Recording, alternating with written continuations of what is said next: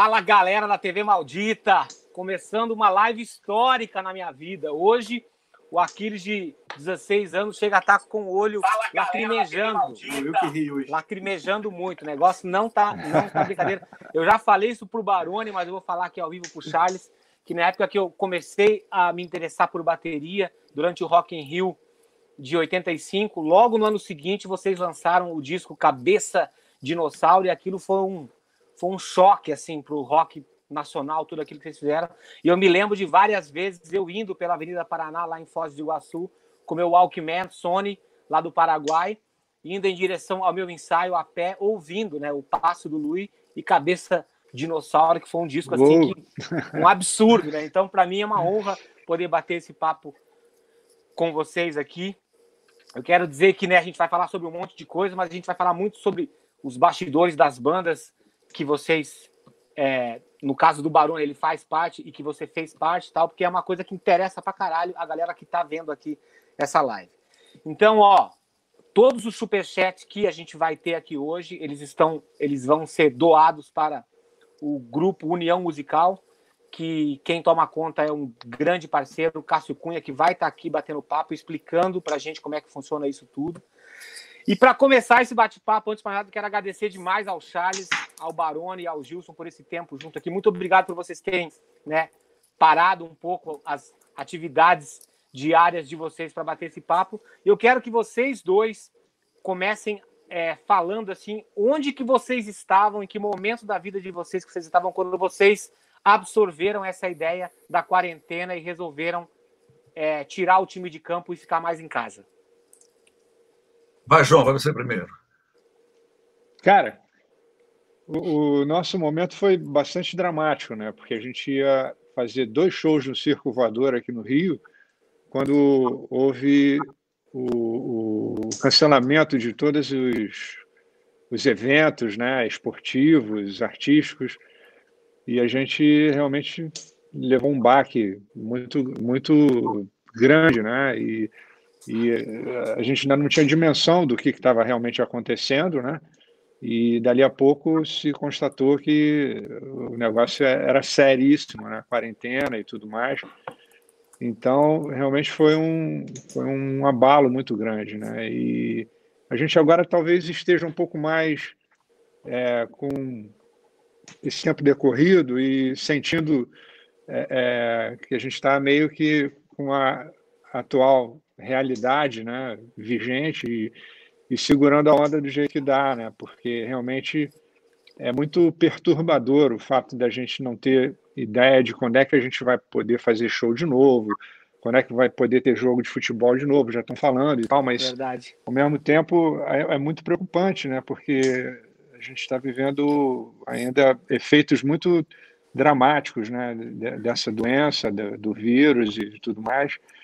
Então a gente está tentando é, cooptar com tudo isso e, e, ver até, até que ponto a gente consegue segurar a onda, acreditar que daqui a pouco as coisas vão aos poucos voltar ao normal e, e qualquer coisa perto do normal, né? Mas realmente foi, foi um impacto muito grande, né? E estamos entrando para o quarto mês sem fazer show, cara. É impressionante. É, uhum. é realmente muito perturbador isso daí, né? E você, Charles? Uh, até o começo desse isolamento social que começou aqui no Brasil, né? aqui no Rio de Janeiro, especialmente, eu tinha um programa na Rádio Cidade, Rádio Rock aqui do Rio de Janeiro, um programa de rock diário, das 5 às 6. Muito bom. Rock, o João já foi lá para a gente bater papo. E esse show. Sempre ouvimos, né? Verdade. E esse show que, João, que o João falou, dos Paralamas, que estava agendado para o Circo Voador, esse show era a promoção da Rádio Cidade. Então, nós soubemos cancelamento. Teve um final de semana aqui que ficou claro e evidente que tudo tinha que fechar. Então, o que, que aconteceu da minha parte? O meu programa era ao vivo, eu ia todos os dias no estúdio da Rádio Cidade, ali presencialmente, e fazia o programa. Passei a fazer o programa daqui de casa, gravado, não, não foi feito mais ao vivo, obviamente não daria para fazer. E dali, pra, e dali em diante não saí mais. Saí excepcionalmente algumas vezes para repor alguns itens aqui na prateleira da cozinha. Né? Mariana, minha mulher, assumiu a cozinha totalmente, despertou como grande cozinheira, está assumindo por papel de alimentação da família, eu de assistente dela e outros afazeres domésticos aqui. Mas foi assim com um pouco de espanto quando, quando começou é, esse isolamento aqui. Provavelmente ninguém acreditou ou pensou que ele fosse durar mais de um mês, né, João? A gente acreditava, né? Sabia, né? isso nunca aconteceu antes. A gente acreditava que dentro de um mês algumas coisas iriam mudar. Então ele já está durando. Eu, eu, eu, deixei de sair daqui de casa no fim de março. Estamos no começo de junho. Caralho. Tá, é. me diz uma coisa. Tá, e, e vocês perceberam algum tipo de mudança no comportamento das pessoas é, mais da periferia assim do Rio com esse tipo de isolamento? É, o que a gente percebe é que tem momentos em que né, a gente tem a nítida impressão de que ninguém está dando a menor bola para a quarentena. Existe esse dilema né, das pessoas que precisam trabalhar. Ao mesmo tempo, você vê que uma parte do, do, do comércio fechou, mas é, é, as regiões periféricas, as comunidades, as favelas, realmente é difícil né, você ter essa restrição ao pé da letra. Então, é uma situação que é muito aflitiva, né? porque as populações mais carentes são as que vão sofrer mais. Né? Apesar da gente saber que o vírus não, não tem distinção né, de classe social, a gente sabe, né? Pô, os primeiros casos foram pessoas que vieram do exterior, não sei o quê, o pessoal que estava né, internado em hospitais né, de top de linha, e, e mesmo assim né, morreram e tudo mais, e e, e, o que a gente está vendo é realmente um, um, panorama bastante perturbador, como eu estava falando. E eu, eu só para complementar a outra, a outra pergunta, eu também consegui é, me, me, isolar aqui. Eu tenho uma, uma casa aqui na Serra, perto de Petrópolis, trouxe meus filhos para cá, minha mulher e tal. A gente está é, bastante restrito né, e segurando a onda aqui do jeito que dá. A gente estava batendo um papo antes de, iniciar a live aqui, que eu peguei e falei para vocês, né, que todas as vezes que eu ia tocar aí no Rio, na época que eu tinha picape e trailer, que eu levava equipamento inteiro ali dentro, eu sempre cagava de medo na hora de ir embora. Às vezes o, o cara falava, eu queria sair da casa de show e já ir embora, tipo na madrugada, 5, 6 da manhã. E aí a galera da casa fala, não, não, dorme aí que você vai ter que passar na linha amarela, na linha vermelha, fica aí que os caras vão meter bala em você mesmo. E aí eu fui duas vezes aí pro Rio. Grave eu fui aí duas vezes com o meu micro-ônibus, que é todo adesivado, então chama muita atenção. E eu falei para vocês que, que o Rio de Janeiro é o único lugar que eu tenho medo de ir. Que eu tenho medo, assim, que eu só consigo relaxar depois que eu sair daí, né? Como que é para vocês, né? O, o Charles falou que ele, que ele mora aí há mais ou menos uns 10 anos, mas você viveu a tua vida inteira aí, Baroni. Como que é para vocês lidar com esse, com esse muro invisível que separa a paz e a violência, cara? Cara, enquanto, car... enquanto carioca. Botar o 10 pila vive... aqui da galera aqui primeiro. Né? É, peraí. Fala. Só fazer o. Mandar um abraço ali para quem tá mandando. Os... O superchat. É, o superchat rapidão. Pedro aqui. Henrique. Pedro Henrique Henrique.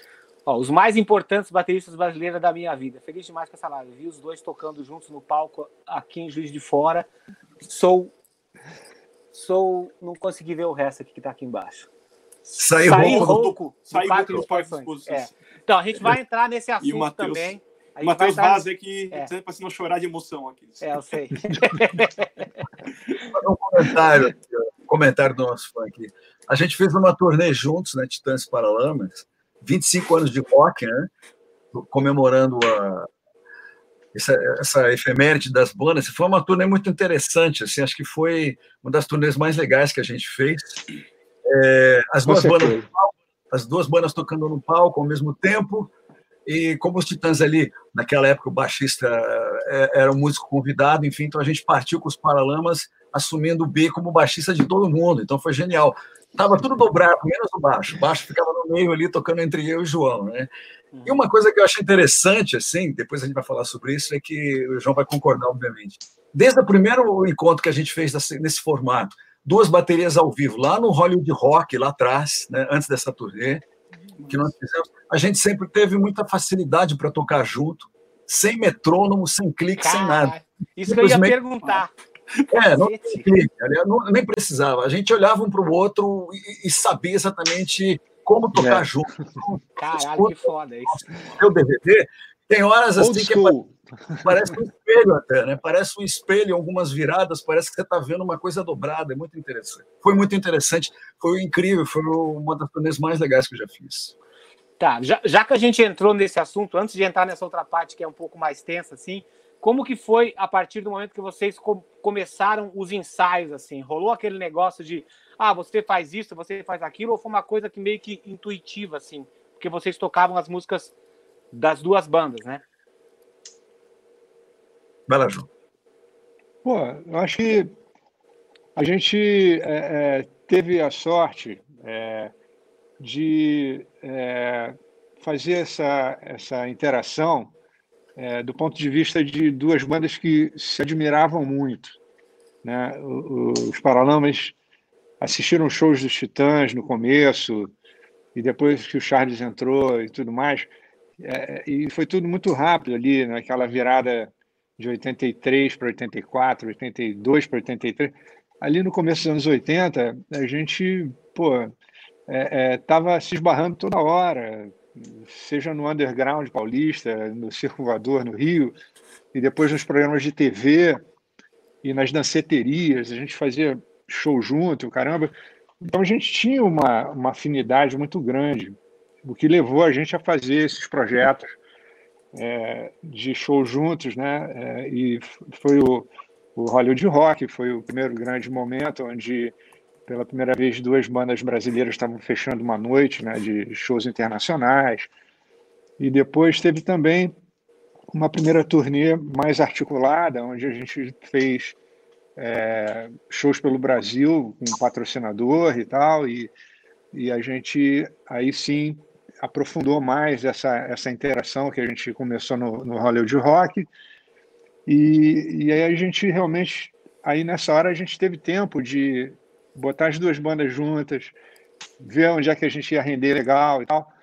E eu e o Charles a gente conseguiu é, é esse esse link, né, esse sync, né, meio é, é, espontâneo, realmente foi um negócio que rolou com, com uma, um lance orgânico assim muito muito interessante, porque a gente lembra de poucos é, shows assim onde, onde dois bateristas estavam tocando juntos. Eu me lembro muito do concerto para Bangladesh, né?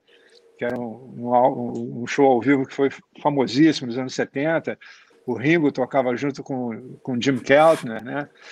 E, e enfim, diga, Cara, diz aí, aquele. Preciso, preciso muito perguntar isso, porque muito se falava, né? Porque eu vivi aquela época dos anos 80 ali do rock nacional e tinha aquele negócio da rixa entre as bandas do Rio e de São Paulo, né?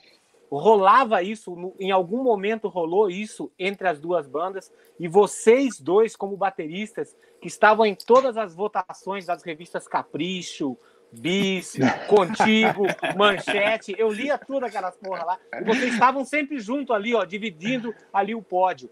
Vocês davam risada disso depois ou em algum momento rolou essa rixa de porra, o Titãs vende mais do que os Paralamas, ou então os Paralamas fazem mais shows tal.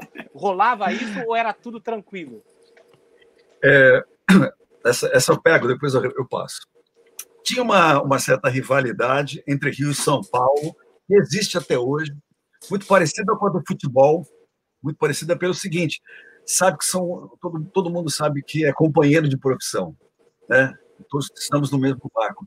É uma rivalidade apenas que, que nasce desse, desse espírito. Você mora numa cidade como Rio de Janeiro, culturalmente muito diferente da, de São Paulo, que é culturalmente diferente de Porto Alegre, que é culturalmente diferente, e geograficamente, é, óbvio, do, de Brasília. Então, tinha algumas rivalidades, mas eu acho, assim, sinceramente, sem querer que é, ser político ou diplomático, eu acho que essas poucas rivalidades, elas existiam, mas elas nunca prejudicaram nossa amizade, assim, entendeu? A gente podia, em algum momento da carreira, o que é muito natural, ter ciúmes de, um momento de um do outro, entendeu? Exemplo, a, a gravadora dos Paralamas, a EMI, tinha uma distribuição e um departamento de vendas muito mais eficiente que o da Warner. Então, a, a gravadora Warner era a gravadora que menos vendia disco de um artista que estava fazendo sucesso aqui no, na, na, nossa época. Né? Hoje não sei como é que é, mas na nossa época era isso. Simplesmente ela, ela tinha um departamento mais tímido, menos agressivo que o departamento de vendas da EMAI e da CBS, que depois virou Sony. Então, uhum. naturalmente, existia isso, ah, tal banda vende mais porque tinha um pouco, ah, a gravadora sabe vender melhor, sabe entender melhor aquele artista, tinha um pouco esse bate-papo. E eu acho que ficava meio por aí. Não dá para comparar, por exemplo, o trabalho dos Paralamas com os Engenheiros, ou comparar com o Barão Vermelho, ou comparar com Titãs, ou comparar com Ira, e, e comparar com o Capital Inicial. São bandas muito diferentes entre si. Todas são da mesma geração e outras que eu não estou uhum. citando. Uhum. RPM, então, Legião, caramba. É, Legião Urbana, claro, desculpa. Então são bandas muito diferentes, é, esteticamente falando, mas que tinham cada uma, que teve cada uma delas o seu caminho no rádio e na televisão. Então, quando a gente se encontrava, é, acho que haviam as duas coisas, como se fosse aquele ambiente colegial. Eu, eu tenho essa imagem ainda da época. Na época do colégio, você tem amigos, dos amigos tem bronca dos amigos, pô, ele joga futebol melhor que eu, pô, ele ganhou aquela garota que eu, que eu tava querendo ganhar, namorar. Mas acho, é isso mesmo. acho assim, cada um diferente na carreira, Paralamas, Titãs, Legião, Barão Vermelho, Kid Abelha. Acho que todo mundo teve o seu Rei hey Day, né? Alguns tiveram um pouco mais do que outros, mas eu, eu não sinto que sempre, nunca foi pro lado da animosidade, entendeu? Nunca foi, eu sempre fui amigo do Jorge Israel, do Kid Abelha, sempre fui muito próximo do Barão Vermelho, do Dé Palmeira. A gente sempre foi muito próximo dos Paralamas, assim, Titãs e Paralamas sempre tiveram uma coisa muito, muito próxima, assim, quase uma irmandade, entendeu? É, quando a gente se encontrava na estrada, era um, era um deleite, era uma farra, né? De, de amizade. Astral total, é. E quando vê essa turnê, queridos, aí vou passar a bola.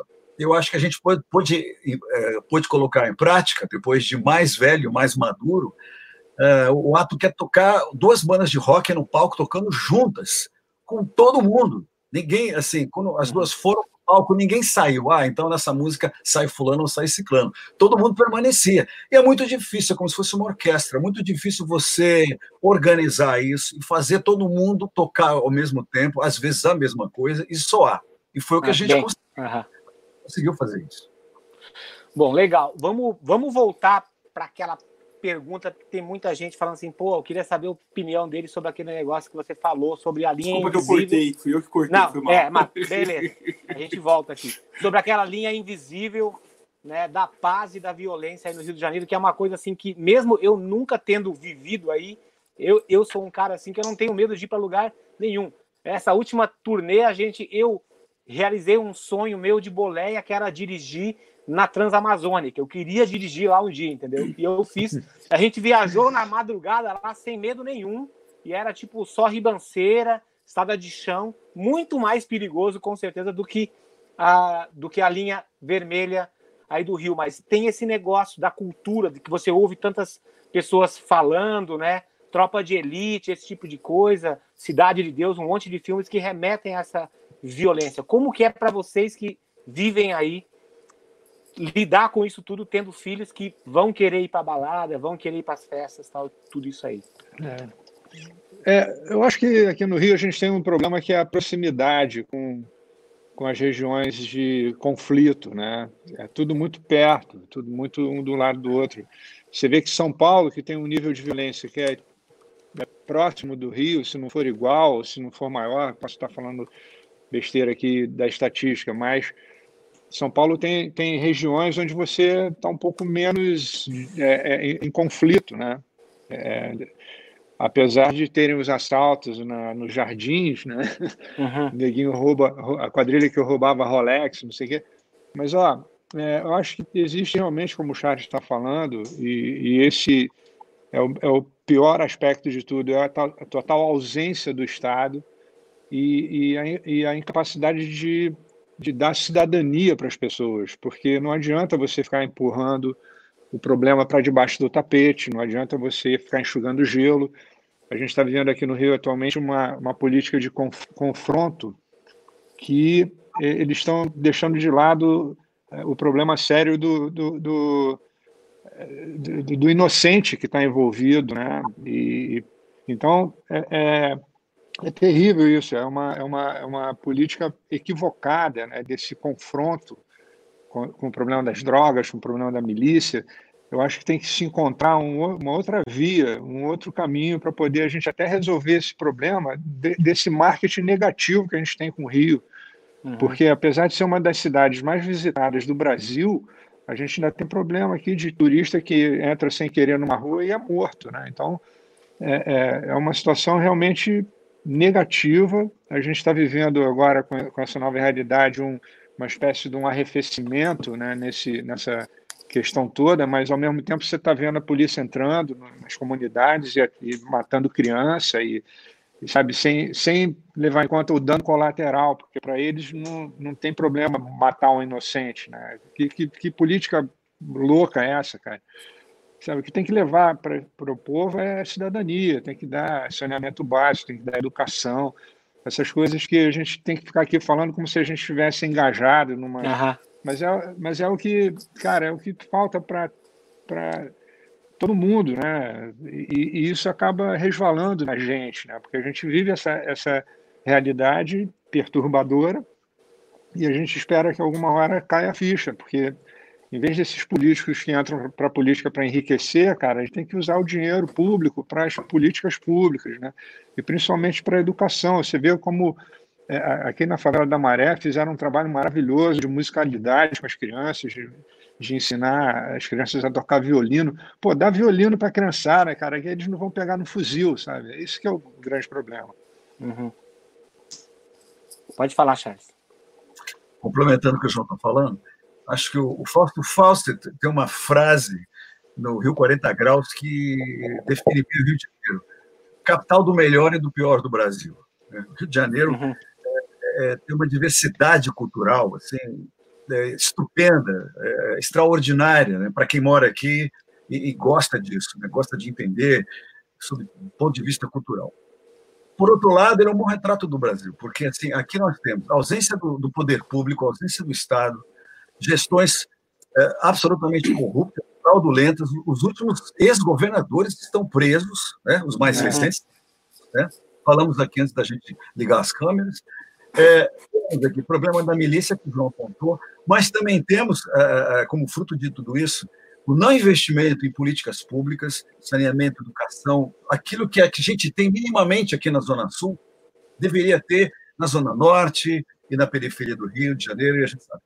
E acho que dentro disso, eh, eh, tem dois problemas crônicos aqui do Rio de Janeiro, que é a cara do Brasil nesse momento, que é desigualdade social e racismo. Né? Dias antes do, desse norte-americano ser assassinado ali, filmado em Minneapolis, é. a, gente, a gente acompanhou, acompanhei aqui ontem pela CNN e pela Globo News, o que estava acontecendo na, nas principais capitais do, dos Estados Unidos, né? a revolta uhum. da população uma revolta legítima. Isso acontece aqui no Rio de Janeiro. O João está aqui para me, me, confirmar. Quase todo dia, é, algum jovem morto negro na periferia leva uma bala na cabeça, cara. Isso já é. naturalizou, a gente já se Inaceitável, né? Inaceitável, que nem saímos às ruas como, como a população dos Estados Unidos está saindo. Não é para comparar exatamente, porque a forma como esse policial matou esse norte-americano, esse afro-americano, a forma como foi filmado, ele ficou 10 minutos aproximadamente pisando no pescoço do, rapaz, o cara morreu por asfixia, né? Está comprovado na, na, na autópsia alternativa que foi feita, né? E chocou o mundo, chocou todo mundo, né?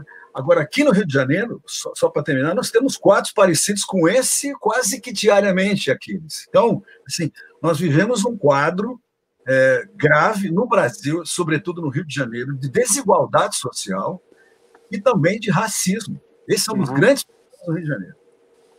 Carai. Tá, me diz uma coisa, vocês, vocês dois, vamos falar, vamos ir um pouco pro lado musical agora. Tipo assim, o Barone tem uma banda que eram três pessoas para decidir as coisas, né?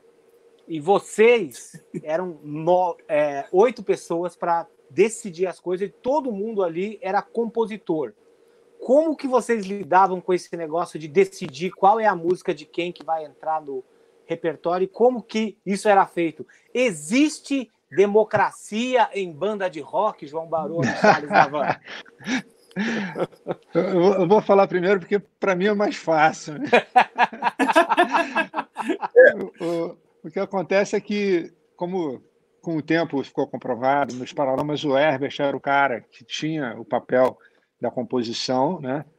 E, e, muito provavelmente o Herbert era o músico mais completo de nós de nós três. O Herbert tinha noções né, de, de, de, música que a gente não tinha. Eu e Bi, eu e Bi somos músicos intuitivos. A gente foi indo atrás do que a gente queria fazer, é, tentando superar as nossas limitações e tudo mais. E a gente foi conseguindo se, se entender muito bem, né, os três, nesse, nesse papel, cada um fazendo a sua parte.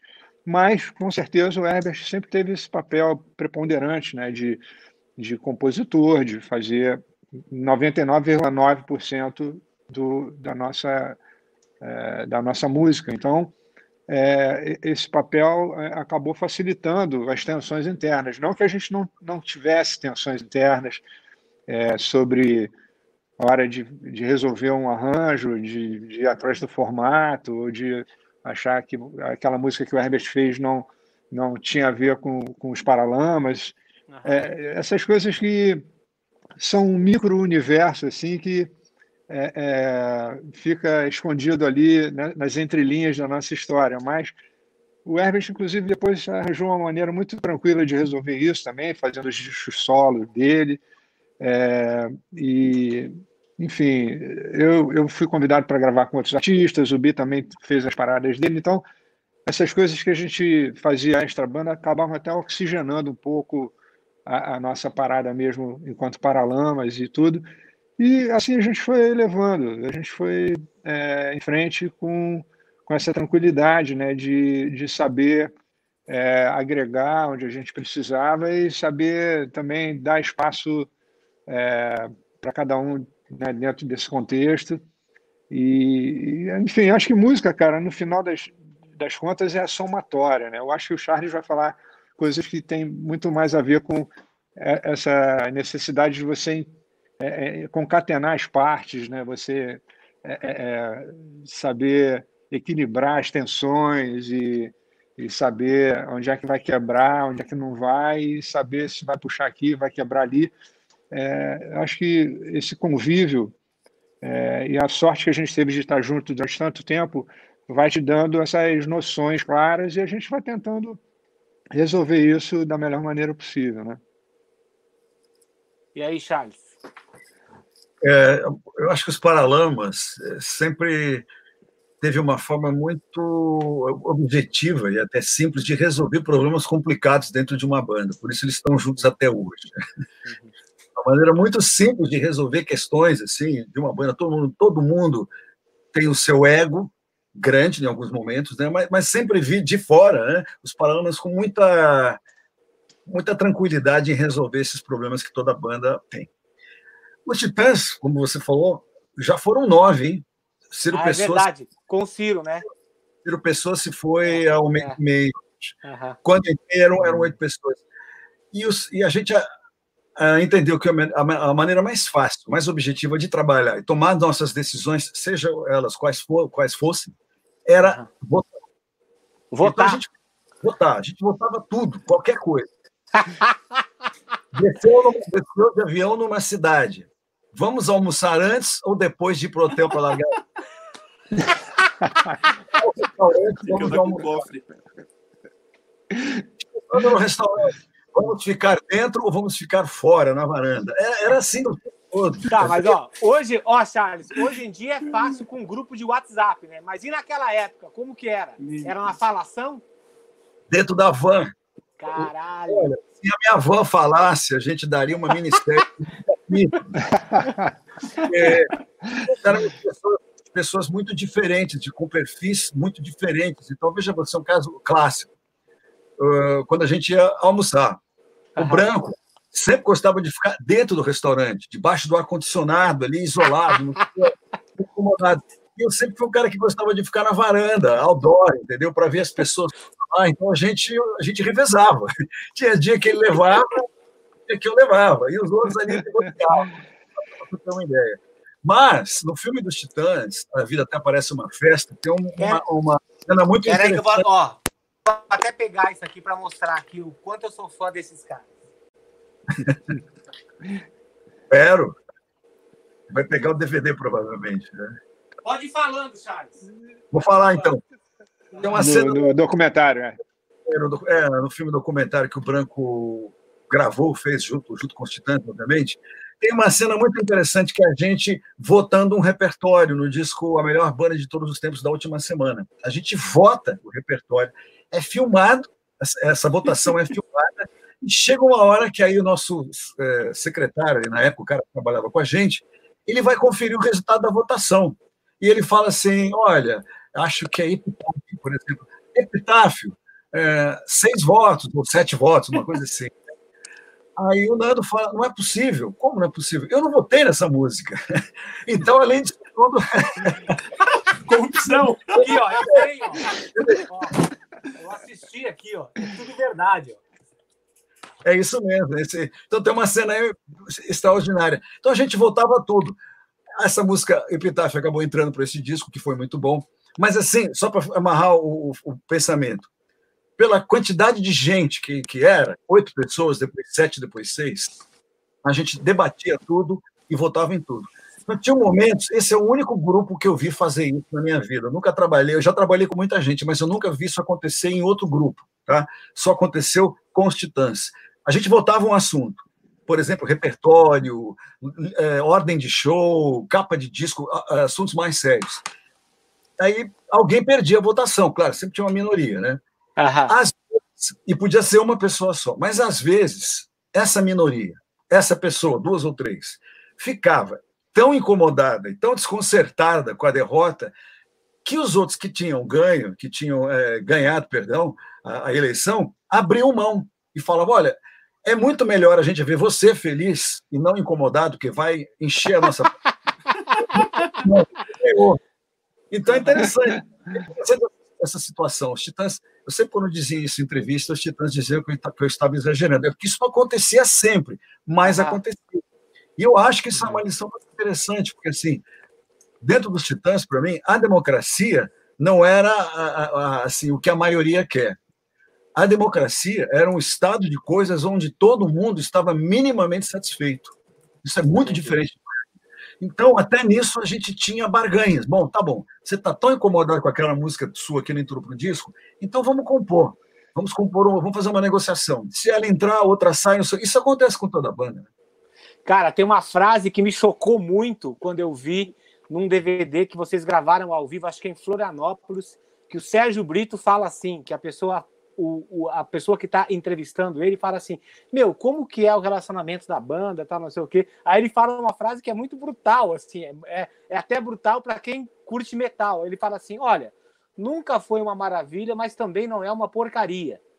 Quanto disso, quanto disso, quanto dessa angústia de cada um escapava nesse tipo de material, assim, quando vocês soltavam as coisas se vocês que censuravam, não, isso aqui eu não quero que apareça porque eu vou me expor, ou se tinha uma pessoa de fora, uma nona pessoa, o produtor faz, cara, isso aqui vai vender, tem que entrar e você lide com isso porque foi gravado. Olha, diferentemente dos Paralamas, que, o, que o, acho que o João explicou bem, uma banda com, com, com, funções bastante definidas. Né? Então, o Ebert é o cara que vai cantar, escreve letra, às vezes faz música com o pessoal da banda, às vezes faz sozinho, às vezes faz com parceiro. Dentro dos Titãs era um pouco diferente. Todo mundo que todo mundo compunha de alguma forma, sendo que algumas pessoas eram são talvez os que compunham, talvez não.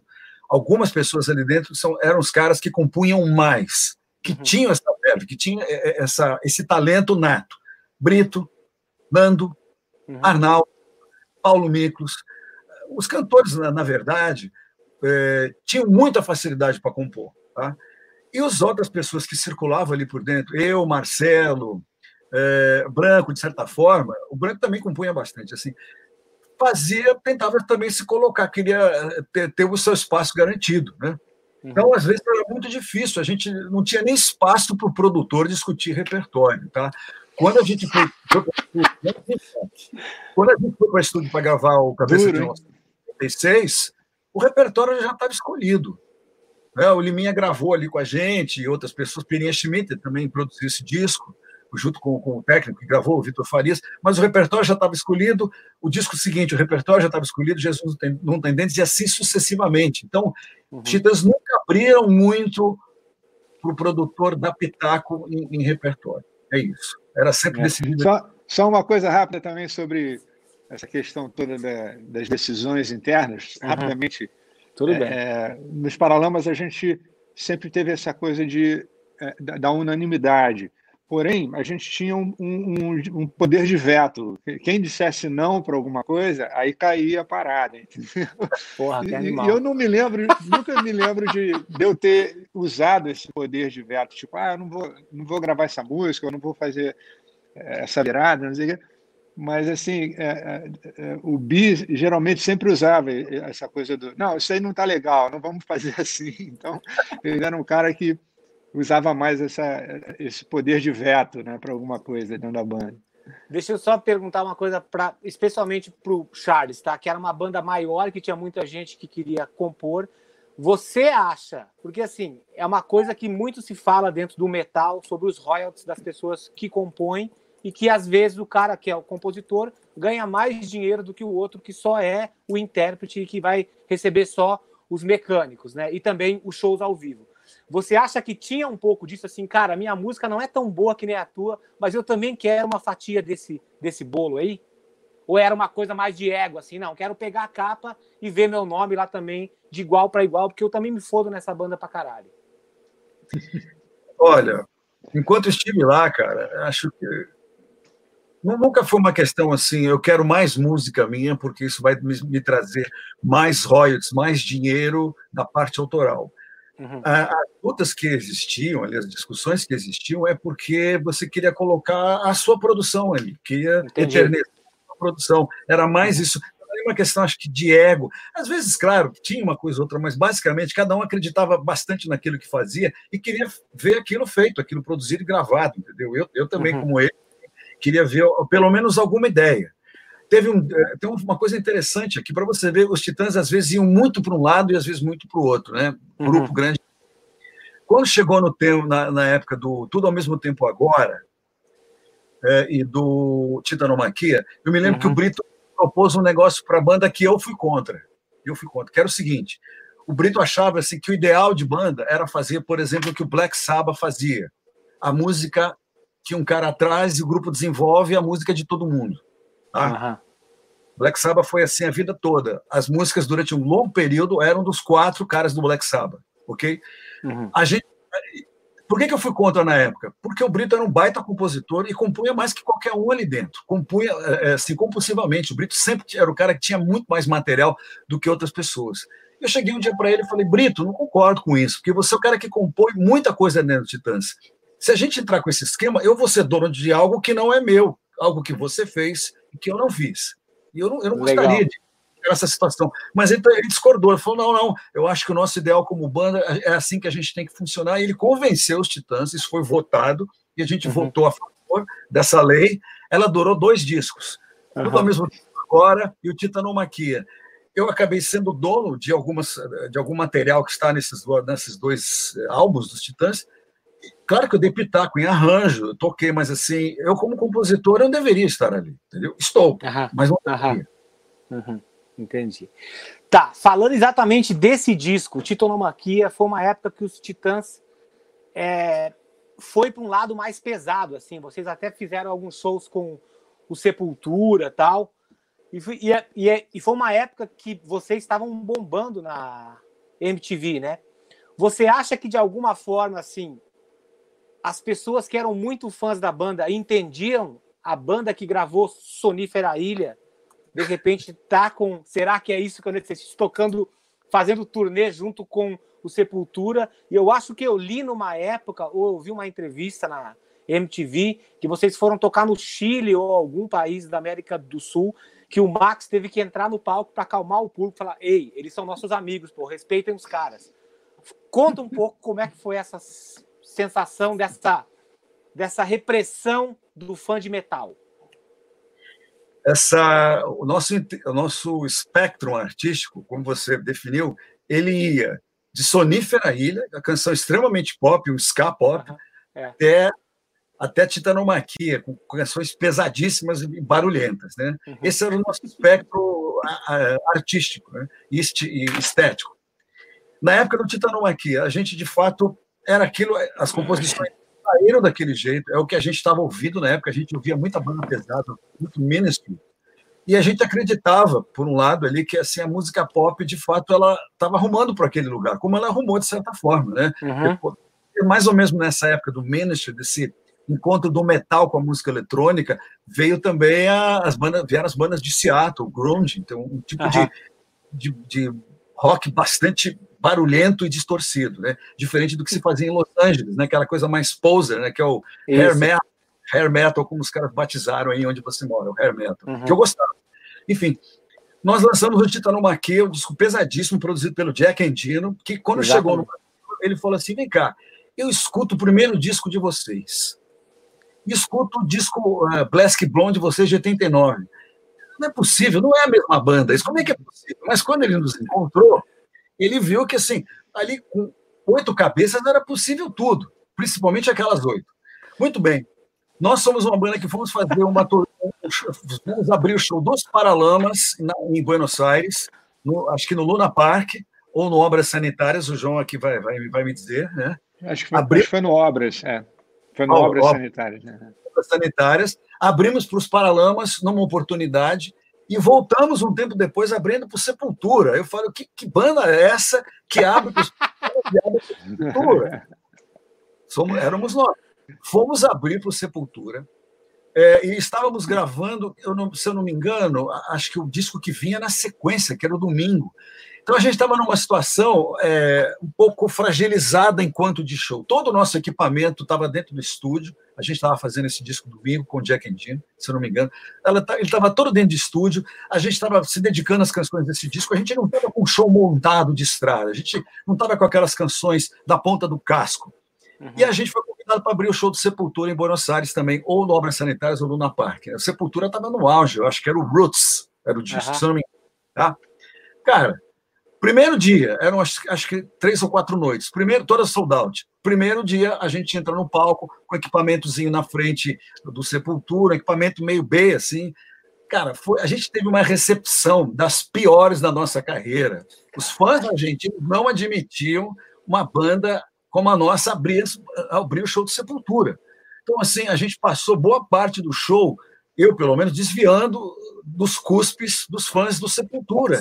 tinha uma putaria fenomenal. Cuspiam e o cuspe chegava no palco. Me lembro do Paulo Miklos, assim, a primeira, o show abriu o Paulo Miklos, a primeira música, ele, ele já ficou ensopado de tanto cuspe, verdade. Não tô... Caralho! Ele resolveu encarar, ele, ele não arregou, ele fez assim para pro, os argentinos, e aí, cara, me lembro como se fosse hoje. Foi uma chuva de tudo quanto é cuspe e, e, e produtos salivares, ser humano curtindo muito Malbec em carne. Então, você imagina, veio aquela coisa assim. Quando a gente saiu do final do show, eu olhei para o Paulo, tive pena dele, assim, porque ele estava curtindo cuspe até, até as entranhas. Eu falei, esse cara nunca mais na vida vai se livrar disso, né? E foi um show difícil fazer. Nós fizemos. No dia seguinte, a gente pediu para o Igor e para o Max entrarem com a gente no palco para acalmar um pouco os fãs, assim, seria impossível fazer aquele show. Eles fizeram isso, os fãs meio que obedeceram, e nos outros dias assim foi. O Max e o Igor tinham tipo babá, assim, tem que entrar de mãozinha dada. Senão, ia coisa no palco, a gente corria vida. Meu, deixa eu só. loucura, hein?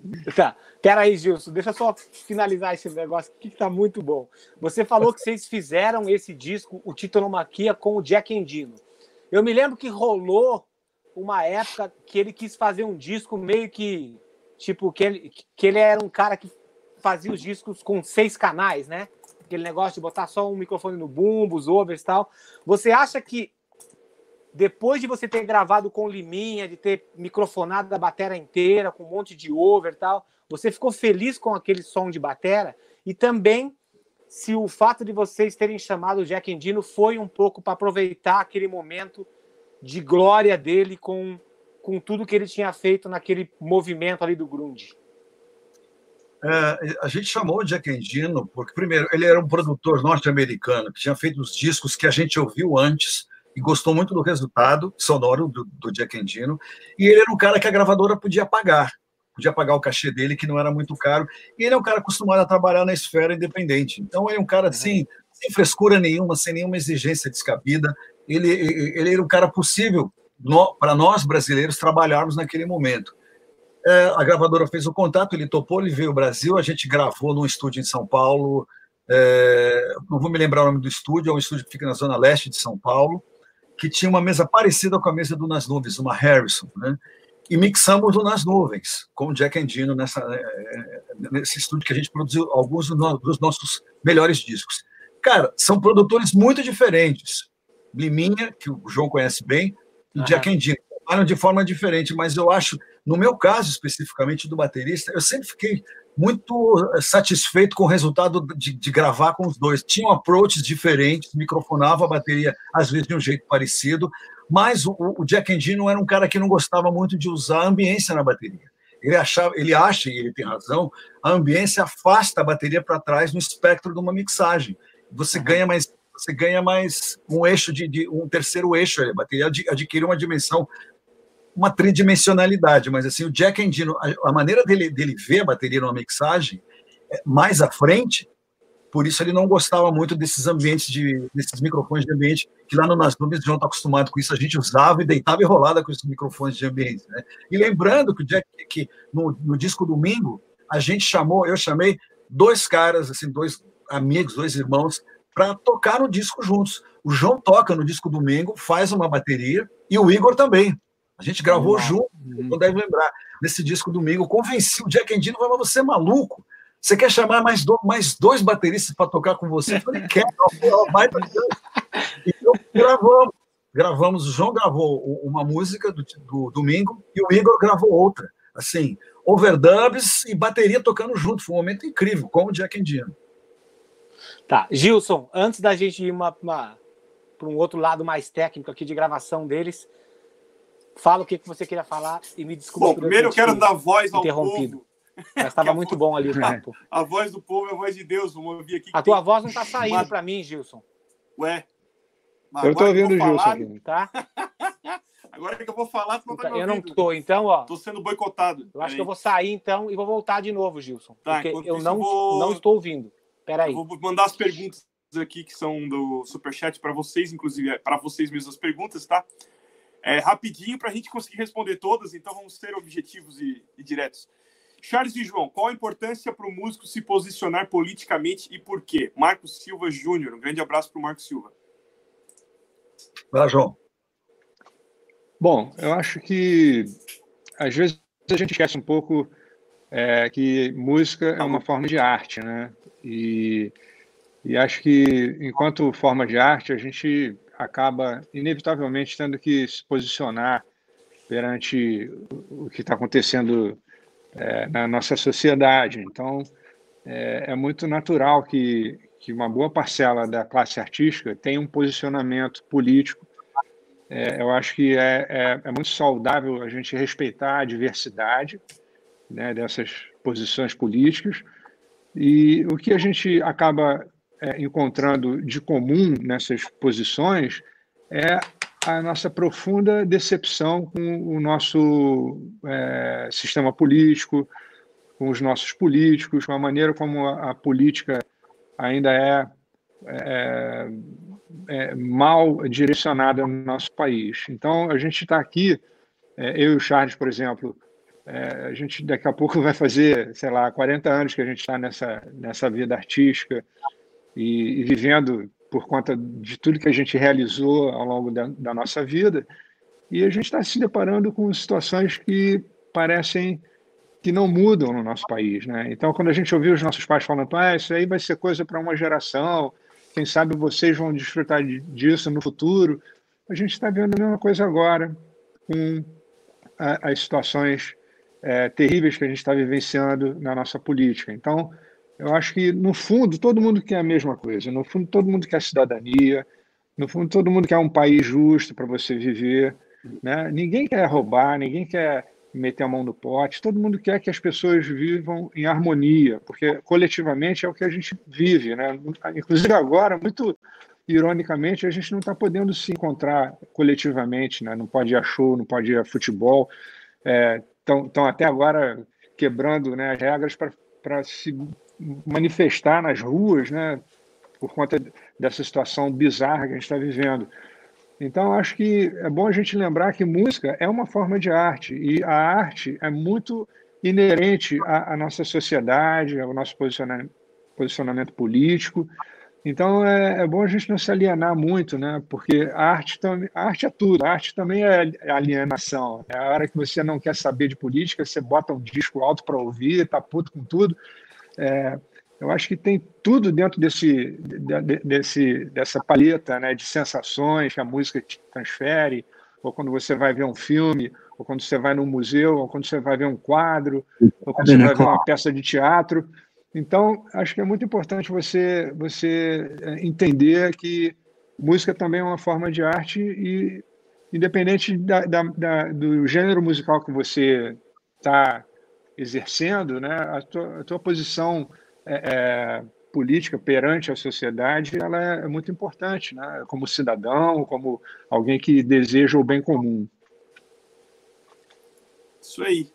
Continuar aqui só botando rapidinho, Aquiles, os superchats aqui pra gente. Tá, põe rapidinho pra gente passar. Não. Mário de, Cro... de Croce. Muito obrigado, Mário. Pô, Mário.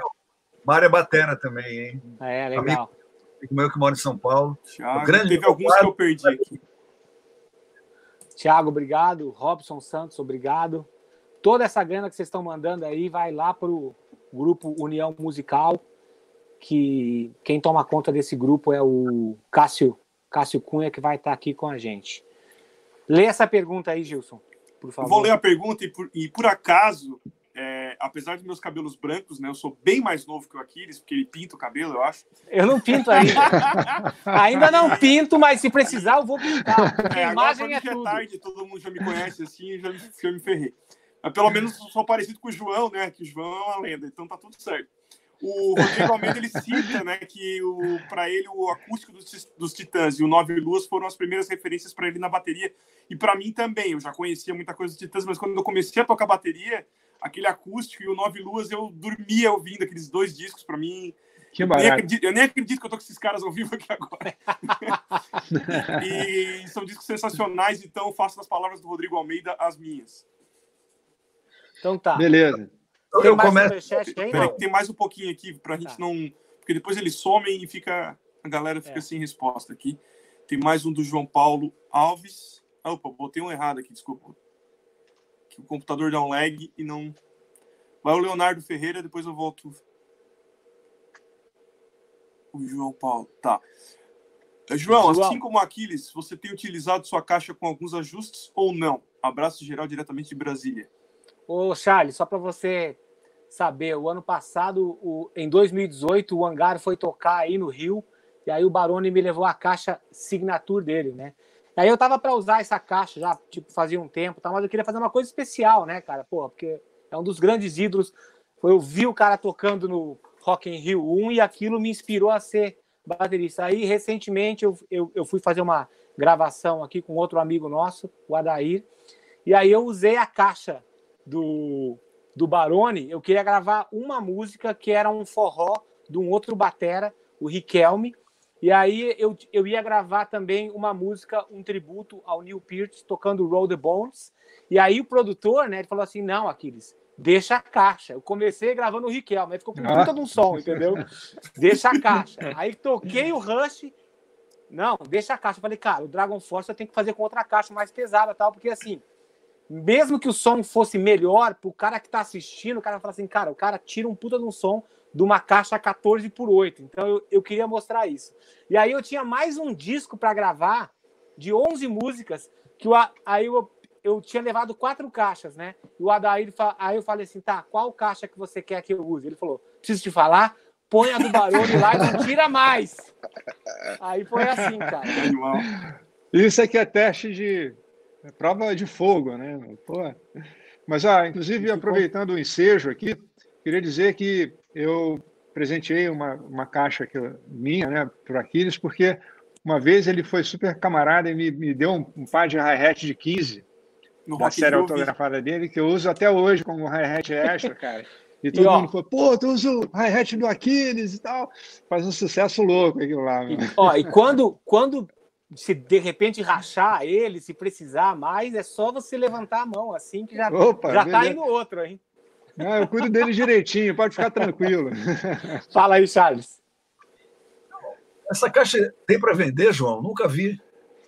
Cara, é, é, como é um produto muito específico para o mercado brasileiro, né, ela foi feita especificamente para o mercado brasileiro, o, quando chega acaba rapidinho. Inclusive, eu recebi algumas, né, e tal, segurei lá algumas para ter nos meus kits e tal, mas parece que está tá sendo um sucesso aí é, local, né, comercial, está sendo bem, está saindo bem, né? Sinal Depois de dessa que... live, então. É, vamos ver, né? Quando acabar Cara, aí a quarentena, das... se vai chegar o estoque. Né? Uma, uma, das coisas legais, Charles, é que assim, o, o, o Baroni colocou muito do, do estilo dele no som da caixa. Então, por uma coisa que, eu chamo, que me chamou a atenção foi que o aro de cima ele é, ele é tipo um diecast, só que ele tem oito afinações e o aro de baixo é tipo um power hoop normal para que a caixa tenha mais, mais som, né? Então, pô, o Baroni deu deu esse toque pessoal dele, né, cara? Então, quando eu fui tocar também, tipo assim, basicamente o que eu fiz, eu só troquei as peles, botei as peles que eu uso só e coloquei uma esteira de 30 fios, que é uma esteira que eu uso sempre, né? E ficou um puta de um som, né, cara? Só que, logicamente, que se eu ficar divulgando muito Legal. isso, o meu patrocinador não vai ficar assim nada feliz comigo, então. e você acabou Ó, de responder a pergunta que o, que o cara tinha perguntado agora, o Gente Boa perguntou agora sobre uh, se eu uso a minha caixa meio é, é, diferenciada. Eu acabo apenas usando as peles que eu costumo usar da Evans mesmo, a HD Dry em cima, a, a 300 embaixo, e a minha esteira não é, não é de 30 fios, acho que é de 20, 20 né? Isso. É uma esteira mais convencional, só isso que eu uso no, na minha caixa.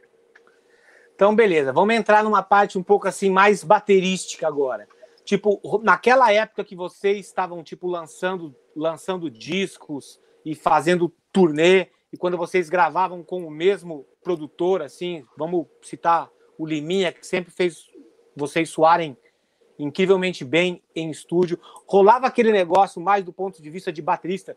Pô, saiu o disco novo do Charles, deixa eu ouvir aqui. Pô, saiu o novo disco dos Paralamas, deixa eu ouvir o que, que o Baroni tá fazendo. Rolava um pouco disso no termo do, do, do, baterista mesmo, tipo assim, deixa eu roubar umas ideias dele aqui sem ele saber.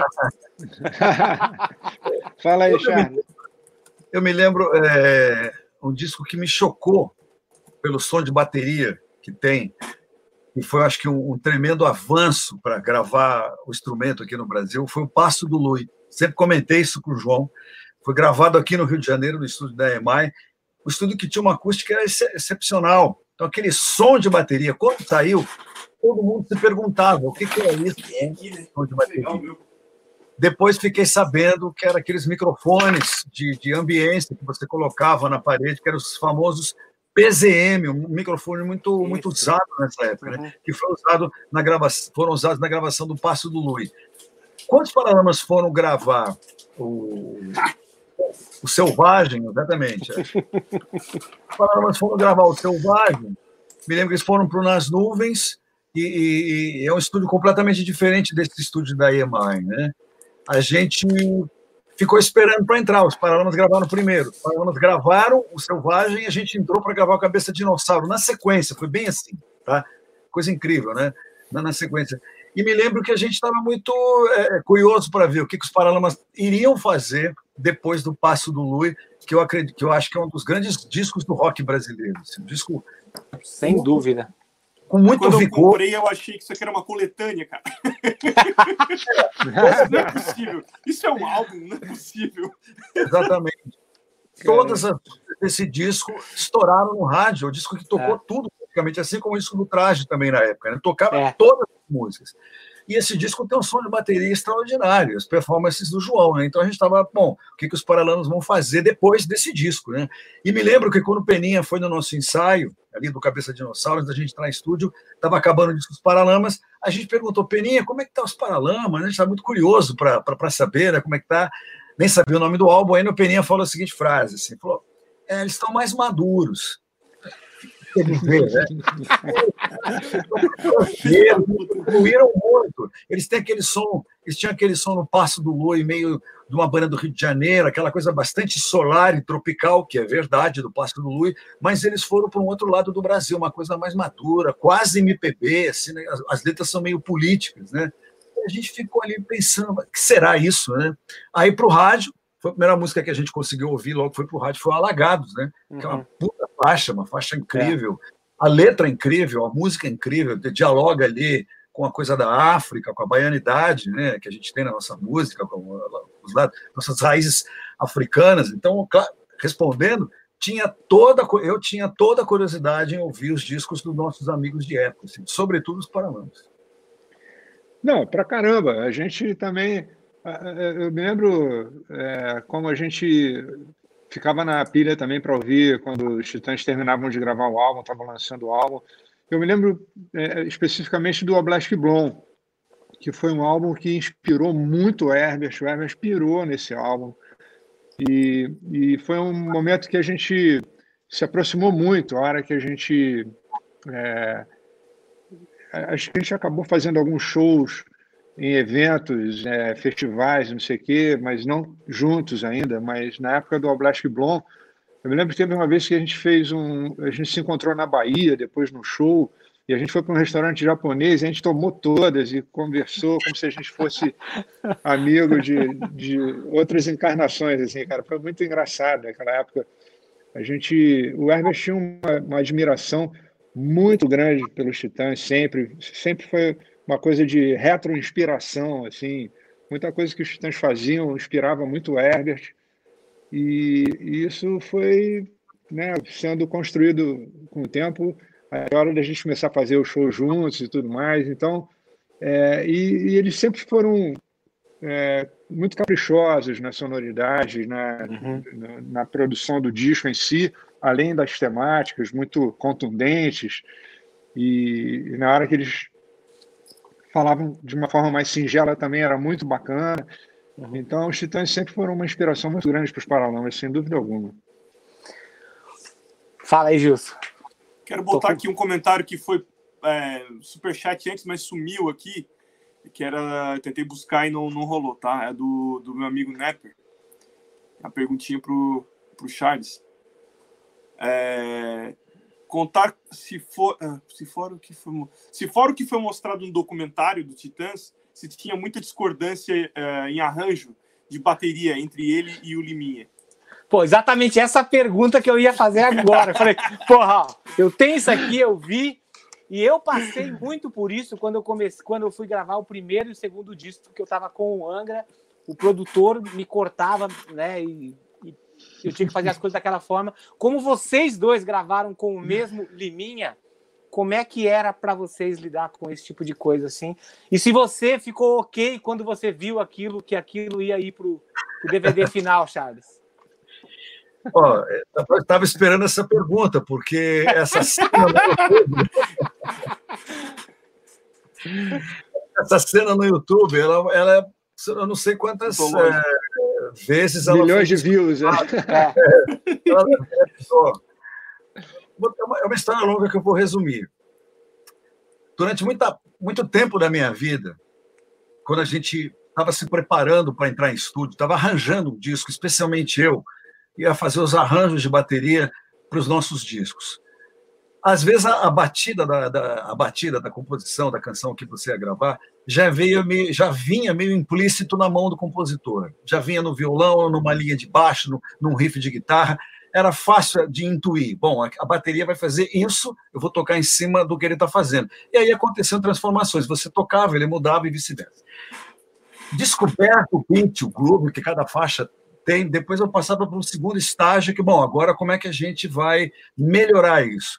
Aí vem na dinâmica, é, que tipo de som você vai usar na bateria e, sobretudo, aquele que os bateristas gostam de fazer bastante, que é a virada. Né? Isso, isso é uma parte na vida do baterista, a virada. E a baterista fala, legal mesmo é fazer virada, não é fazer groove. Eu não concordo, mas tudo bem. Tem bateria que adora ficar é, fazendo virada o tempo todo, sem parar, sem parar, sem parar. Eu acho que depende. Mas, enfim. Então, quando eu ia pensar nas viradas, eu tinha duas formas de, de, de, de, né, de me colocar diante disso.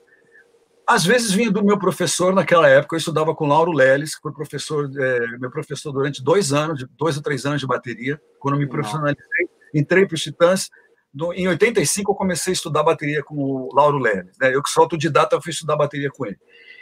E também, por outro lado, pegava bater, bate, é, viradas, desculpe, de grandes mestres meus. Uhum. Então, por exemplo, numa virada que tem no AU, no, Cabeça de Dinossauro, uma virada que é só na caixa, é uma virada que o Neil Peart fez em, não me lembro que, que música do Rush, entendeu? Não, não, acho Caramba. que é... Red Barchetta. Red Barchetta. É, tipo, eu já vou dizer, Power Windows, Power Windows, Windows. Uhum. Nesse disco, na faixa que abre, se eu não me engano, acho que é a faixa título, tem uma virada na caixa. Big Money?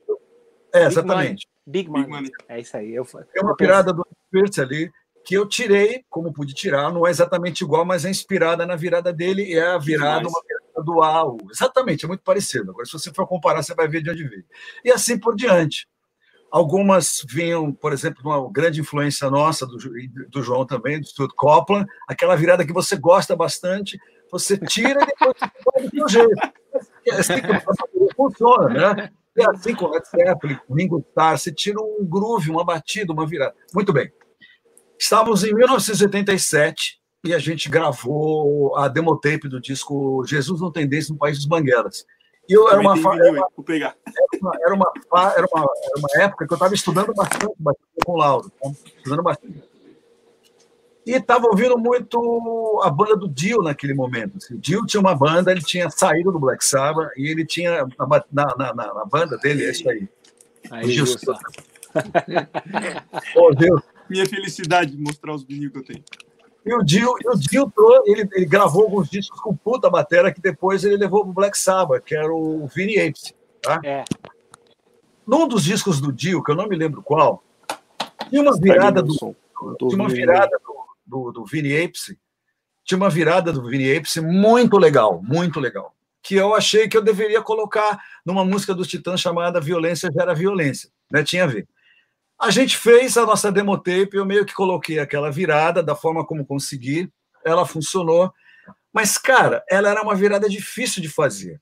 Você saía da caixa, ia de tambor para tambor, e tinha umas inversões. Você estava nos tons, mas você vinha com a mão direita para a caixa, a mão direita voltava, a esquerda vinha para a caixa, assim por diante. Uma virada ah. bastante técnica e bonita. Eu tirei essa virada e coloquei nessa música. No dia que a gente foi gravar essa música que chamava-se, é uma música minha e do Sérgio Brito, Violência Gera Violência, cara, a virada não saía. A virada não saía, a virada não saía, o take ia bem, e naquela época, hoje o pessoal grava em Pro Tools, você monta o take, ah, a melhor parte do take 1 com a melhor parte do take 3, aqui no meio o take 4. Hoje a gente pode montar um take, mas na nossa época, né, eu e João, você tinha que fazer o take inteiro, perfeito. Às vezes dava para fazer alguma emenda, mas normalmente não. Faz vários takes, escolhe o melhor, e aí você começa a construir a base a partir daquilo. Nessa música, a gravação emperrou porque nesse dia a virada não saía. Eu, não ouvi nela. Então nós estamos tocando, take um, take dois, take três. O grupo estava a música, a música é bem. Antes do refrão, antes do segundo refrão, tinha essa famigerada virada e ela parava porque eu errava o take e voltava tudo. Cara, depois, acho que de uma hora tocando essa música, depois do enésimo take, o Liminha foi tomado por uma fúria, né, típica do Liminha. Outra coisa, ele não conhece bem. Não queira ver o Liminha furioso, hein? O Liminha furioso. é, não é, João? É um urso Sai de baixo que você vai ser consumido, vai ser engolido. Darth Vader era uma criança. o Liminha podia ser aquele cara, aquele, aquele cara que vem, né, aquele como é o Bigfoot, como é que chama? Como é que chama? É, é o pé grande, aquele cara que vem da neve assim, gigante, fala socorro. Muito bem. O Liminha teve um ataque, obviamente, de, de, de irritação devido à minha insistência naquela virada. A banda toda parada para fazer o take, a virada não ia, não ia, não ia. Aí ele me teve uma explosão. Explosão. Começou a dar um sermão e o Branco estava filmando isso. Nessa gravação a gente tinha uma câmera Super VHS e o Branco filmou tudo. Então filmou o esporro do Liminha antológico. isso está no filme, né? Está no YouTube. E aí, aí quando o Branco estava fazendo o filme. Eu não lembrava mais disso exatamente. O Branco estava vendo as, os tapes dessa gravação, né, para montar o filme que você mostrou aí, e me mostrou essa cena, mostrou para todos os titãs, assim. E falou: o que, que você acha disso? Você acha que a gente devia incluir no filme? Eu falei: devia incluir no filme. Por quê?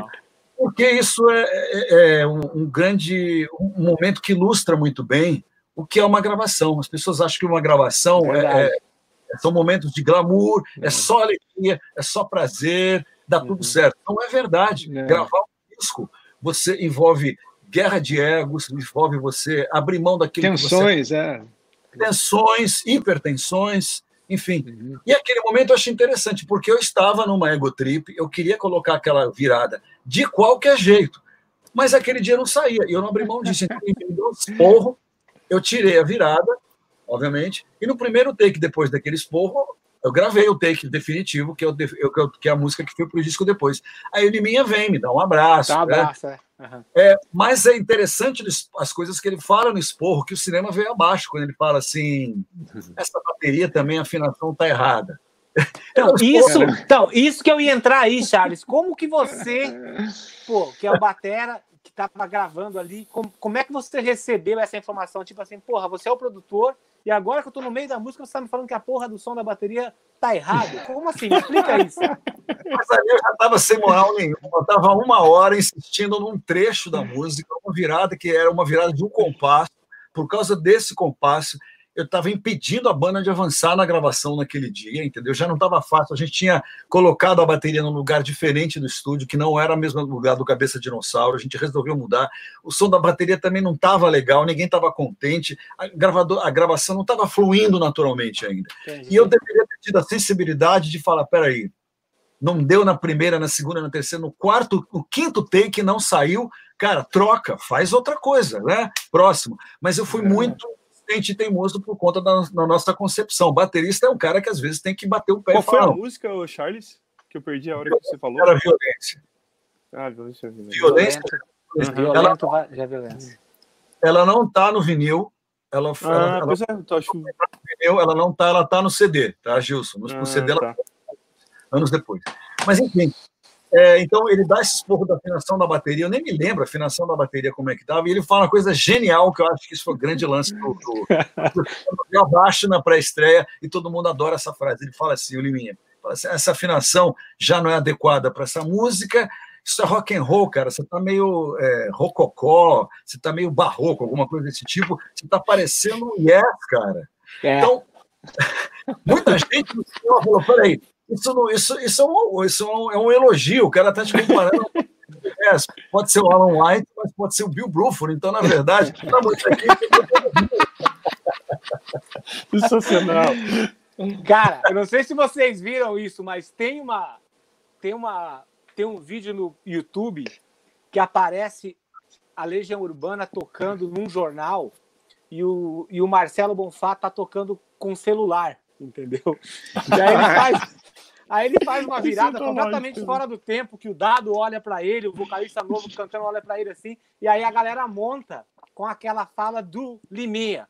Porra, meu, solo de batera, porra. Porra, isso tá parecendo yes, porra. Isso aqui é rock and roll, porra. Toca pra música, tal. Ficou hilário. Ficou muito sensacional isso aí. Deixa meu, eu mandar uma pergunta aqui cara. pro Baroni, da, da galera, que é legal. Olha só o Maitá Blues Combo. Na gravina do Primavera, nos, nos dentes, o Charles levou 13 caixas. Quantos o Baroni levou para o primeiro dia de gravina dos Paralamas? E, e pratos? 13 caixas. Cara, eu, eu usei durante muito tempo uh, a mesma caixa, assim, é, até, até a gravação do Bora Bora, é, eu usei a mesma caixa, era uma, uma Tama né, de, de cromo, de 5,5 por 14. E era um modelo que na época chamava King Beach, era o top é, modelo que tinha da Tama, que eu consegui comprar quando eu fui a Nova York em 83. Eu usei durante muito tempo a mesmíssima caixa. Depois de, acho que 89, 90, que eu comecei a de vez em quando variar, botar, usar alguma caixa diferente. Eu usei uma caixa de 6 para gravar Lanternas dos Afogados uma caixa da Tama de de madeira, é uma caixa de birch, é, que eu usei para gravar, só para dar uma diferenciada e tal. Eu usei ela no, na gravação da Lanterna dos Afogados, mas geralmente eu uso mesmo tamanho sempre, mesmo, mesma característica sempre. Charles, seu da live. Ele foi, acho que ele foi pegar alguma coisa. Bom, então deixa eu aproveitar aqui, enquanto ele não volta, porque eu queria perguntar, João, para você e para ele, que naquela época que tinha que ser o take valendo, o take bom, do começo ao fim, se tinha algum momento que vocês meio que abandonavam a música, fala, meu, melhor do que isso não vai ficar, e se era mais vocês que decidiam quando o take valia, ou se era a banda e o produtor junto. Não, João, chega, essa aí tá boa, essa aí já foi. Como que era isso? É, cara, é, é, né, o Charles estava falando aí sobre os processos, né, que a gente. Olha só. Opa, que, cara, que, que caixa beleza, essa aí, chefão? Lindo, hein? É, só não deixar passar essa fala do João, né? As caixas que ele usava. Essa aqui é a caixa que eu gravei praticamente todas as faixas do Titanomaquia. Caralho. Essa marca australiana, Brad, é uma madeira que só tem na Austrália. O casco não é maciço, são várias camadas de madeira. Uma caixa pesadíssima de madeira, 6,5 por 14. Comprei em Nova York, isso aqui, na época, nos princípios dos anos 90. Essa era, uma, essa era uma marca, lembra, João, que estava em, em, moda pra caramba. Eu comprei essa caixa, é a sim, caixa sim. que eu todo titanomaquia. Animal. Linda, Esse aro aí é o que, o Charles? Esse aro é diecast ou é daqueles não, power ele é um, normal? É um power hoop normal, não é diecast, é um pouco mais espesso do que o normal. Uhum. Mas é uma caixa incrível.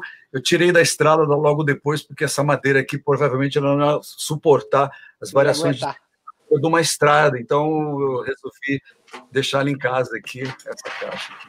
O sistema que a gente aprendeu a afinar é esse aqui, né? Todo mundo sabe. 10 ah, parafusos. Era é tudo. Isso aí. Maneiríssimo. Charles, é... eu, per eu, perguntei aqui para o Barone o seguinte: nessa época que vocês tinham que fazer o take inteiro, valer, do começo ao fim e tal, se era uma coisa que vocês, bateristas, que decidiam quando o take estava bom, ou se era o produtor, ou se era a banda junto, qual era o peso dessa galera na cabeça de vocês ali, falando: meu, tá bom essa, vai, vamos para a próxima.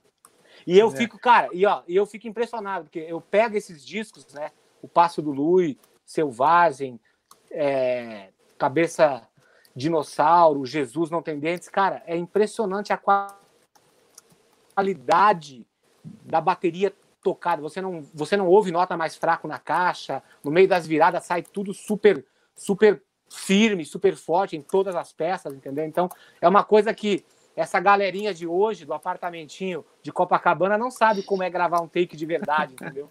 Ficam indo pedaço pois é, pedaço, entendeu? E aí dentro do estúdio ainda tem ainda a mágica de você pegar e editar as coisas, né? Naquela época não, era um take que você tocava e valia.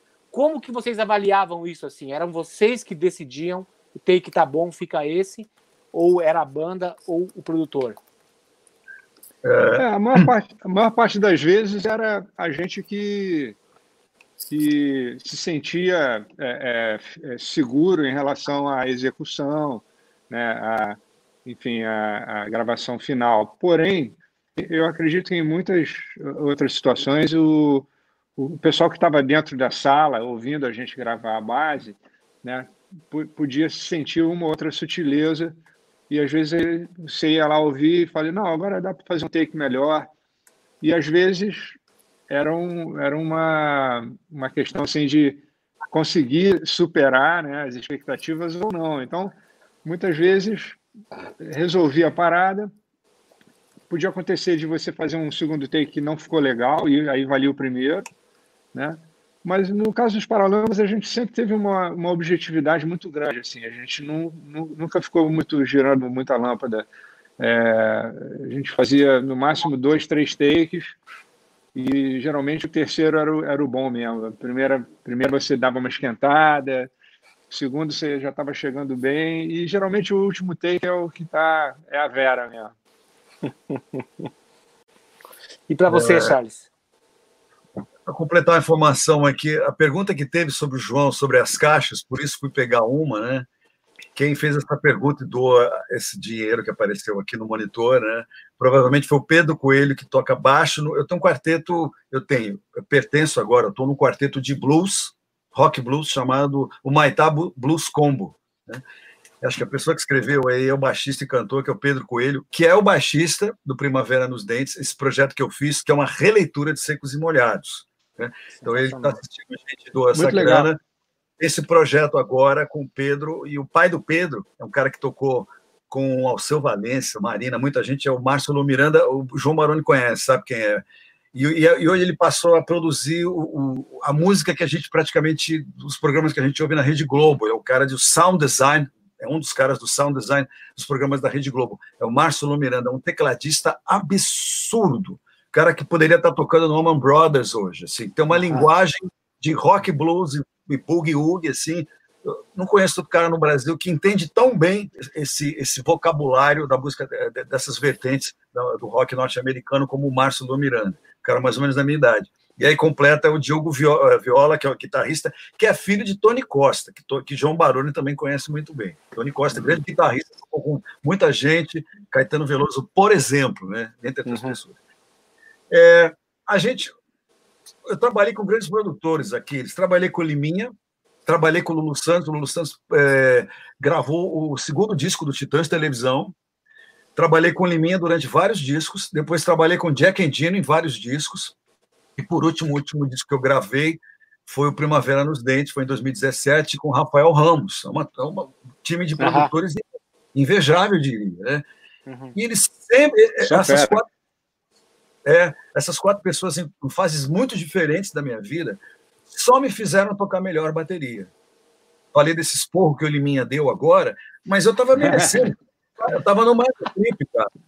Embora me pareça que ele está numa situação que está me oprimindo, né? Porque tem um esporro antológico, mas assim, eu estava num momento de egotrip que não se justificava. A verdade é essa, né? Eu tenho isso aqui. Né? Aquele momento que todo, qualquer um de nós, aqueles devem ter tido momentos parecidos, né, João também. Você está tão fechado na sua parte de bateria que você não abre mão de aquilo, aí chega alguém, o produtor ou um companheiro fala, pô, cara, tira, troca essa bateria. Puxa pra real. Chegava a rolar assim, ó, tipo assim, muitas vezes o Denis falava assim, Aquiles, mais uma chance só. Se não conseguir, faz outra coisa. Chegava nesse ponto de vocês, assim, do cara falar assim, ei, chega, não dá mais. E naquela, e, na, e naquela época que vocês gravavam, a banda meio que tocava junto com vocês nos, lá nos takes, né? Na nossa época já tinha guia, então a banda nem tava lá, tava só o cara para tirar o som, né? Não, não. A gente fazia questão de gravar a base junto, assim como os Paralamas, baixo guitarra e voz guia, todo mundo tocando junto ao mesmo tempo, respirando junto. Se o take ficava bom, aí a banda começava a gravar, o processo, cada instrumento tem o seu. Né? No caso do Titãs, assim, a gente decidia coletivamente, junto com o produtor.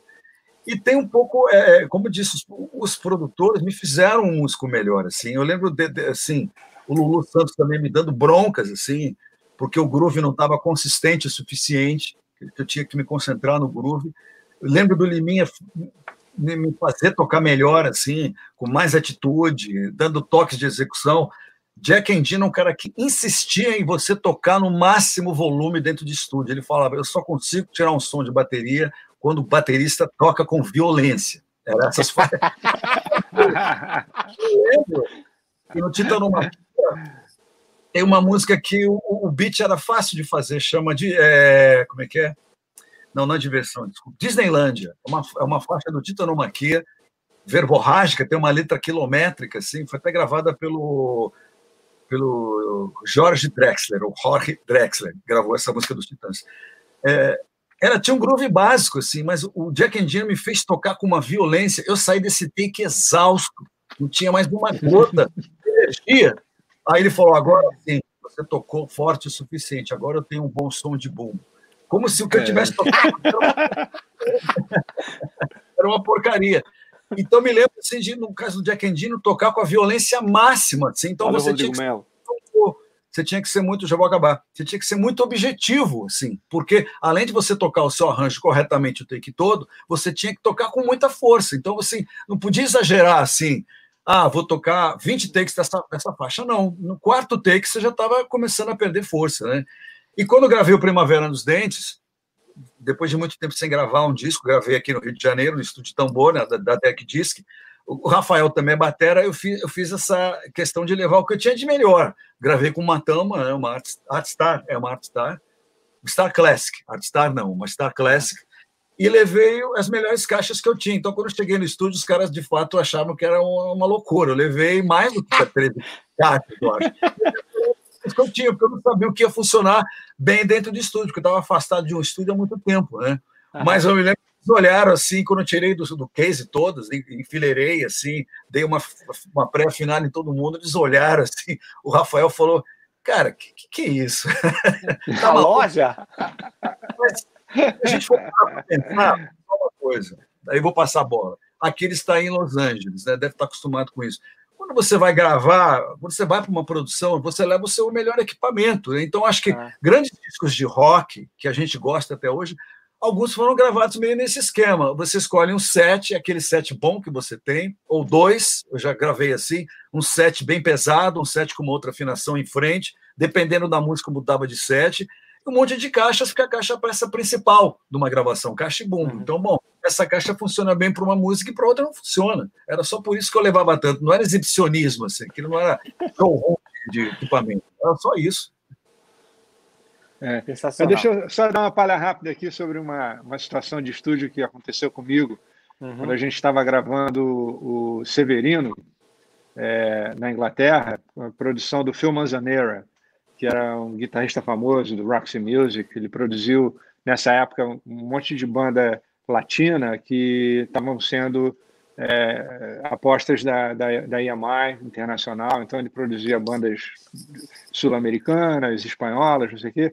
E a gente aproveitou essa onda e foi lá gravar o Severino, na Inglaterra. E aí a gente levou. Quem estava trabalhando com a gente nessa época também na produção era o Chico Neves, e naquela época, 1993, a gente levou gravado num, num, num Maczinho, foi gravado com o MIDI, um piano do Fito Paz para uma música que a gente ia gravar que a gente ainda não tinha tocado, que era uma música é, que o, o, Fito e o Herbert fizeram em homenagem ao Charlie Garcia, que se chama, a, a letra em espanhol chama, chama El Vampiro Bajo el Sol. E é, e aí a gente é um baladão, né? E, inclusive essa música ela acabou contando com a participação do, do, do guitarrista do Queen, né? Do, do Brian May, que ele já tinha chamado a gente para fazer uns shows é, na, na, Europa em, no, no, ano anterior, em 92. E, e aí o Phil Manzaneira nem acreditou quando eu ah, vou chamar o, o, o Brian May para gravar guitarra. Caralho. E ele apareceu lá para gravar guitarra, foi sensacional. Mas eu levei, cara, uma surra para gravar essa música, porque primeiro a gente teve um problema sério de sincronia com os computadores lá, porque não, não saía a, a, os mid notes, né, é, para o som de piano sair, né, e a gente poder gravar e a música estava gravada num, num BPM bem baixo e não tinha como a gente aumentar o BPM. Naquela época não tinha como alterar as coisas assim, né? Tudo. E a gente estava gravando aquilo tudo ainda digitalmente naqueles ADATs, né? Tinha uma parede de ADATs lá sincada, era um... levava dois dias para sincar aqueles ADATs todos, né, cara? É uma loucura. Caralho, lembro disso. E aí, e aí a, a, música era em 80 BPM, um baladão, né? Tipo lento, né? E eu, eu pô, não, não, levei dias para conseguir tocar música, cara. A gente chegava lá num dia, no final da, da sessão, aí vamos tentar mais uma vez o Vampiro, vamos. Aí, aí a gente gravava e ela não estava legal. Aí, pô, vamos deixar para o dia seguinte. Aí, sabe, tipo aquele dever de casa que você não fazia nunca, né? deixar para o dia seguinte. Mas acabou que, pô, eu tive que me esmerar, porque acabou que ia ser a, a, música que o Brian May ia tocar. Então, cara, eu tive que pô, chegar juntasso, né? E, e tomar muita cerveja para ficar calmo na hora e deixar um BPM dele. Aí eu ia primeiro para o pub lá da esquina, tomava mais cerveja para poder ficar mais relax e gravar ela mais lentinha, 80 BPM. E, e aí, pô, deu um trabalho danado, cara. Foi incrível. A primeira vamos só. Eu não sei como é que vocês estão de tempo, mas o papo tá bom pra caralho. A primeira vez, a primeira vez que vocês encontraram, que vocês enfrentaram um clique na vida de vocês, como é que foi essa experiência? Foi já em estúdio ou, você pra, ou vocês praticaram antes? A primeira vez que eu encontrei, que eu, que eu tive que tocar com clique, foi, uma, foi, uma foi um desastre, foi uma tragédia. Agora, sorte que isso foi antes dos Titãs. Eu ah. era do Ira na época e a gente foi gravar uma demotape com o Peninha Schmidt, que era o produtor da Warner em São Paulo. Uhum. E, e, o, e o Peninha insistiu que a gente gravasse algumas músicas dessa demo, que eu não tenho, essa demo não sei quem tem, talvez o Nazi tenha. Ele, ele, ele fez questão que a gente gravasse com metrônomo. Eu nunca tinha tocado com metrônomo, cara. Então, assim, as músicas que eu gravei com o metrônomo ficou, ficaram péssimas, foi um horror. Eu não conseguia seguir o metrônomo. Nunca, eu nunca tinha. Olha, eu topei com isso ali na gravação, não ensaiei antes, não me Entendi. preparei. Uhum. Uma coisa horrorosa, essa demo não foi legal. E, e depois, até porque não foi legal, eu passei a, a, a estudar um pouco. Depois, quando entrei para os Titãs, quando tive chance de estudar, eu tranquei a faculdade e saí do emprego que eu, que eu, que eu trabalhava. Eu trabalhava em, em, em computação eu operava computadores de grande porte, aqueles IBM barra 370, computadores gigantes que não cabem dentro do estúdio. Eu operava, eu tranquei tudo e consegui. Então, eu, eu insisti, comprei um metrônomo e comecei a estudar. Então, assim, quando eu fui tocar com os Titãs do primeiro disco, produzido pelo Lu Santos, televisão, eu já estava um pouco habituado, assim, né? E depois disso eu me acostumei a tocar com metrônomo, depende, dependendo da, da, da velocidade, né, do tempo, é mais fácil ou mais difícil, mas me lembro assim que até recentemente, quando fui gravar uma faixa com outro projeto que eu fiz aqui no Rio de Janeiro, a Pan-Americana, a gente gravou um disco, não saiu ainda, mas acredito que esse ano a gente é, lança ele em streaming. Tinha uma música ali, a gente fez uma versão de uma música de uma banda uruguaia, o No Te Va Gustar, e estava no andamento desconfortável para mim, para fazer aquela batida. Uma batida básica de um rock balada, mas era uma batida que eu acho que ficava em 112, 114 um andamento intermediário, nem lento nem rápido. Uhum. Cara, não saía, tava um lixo, tava uma porcaria.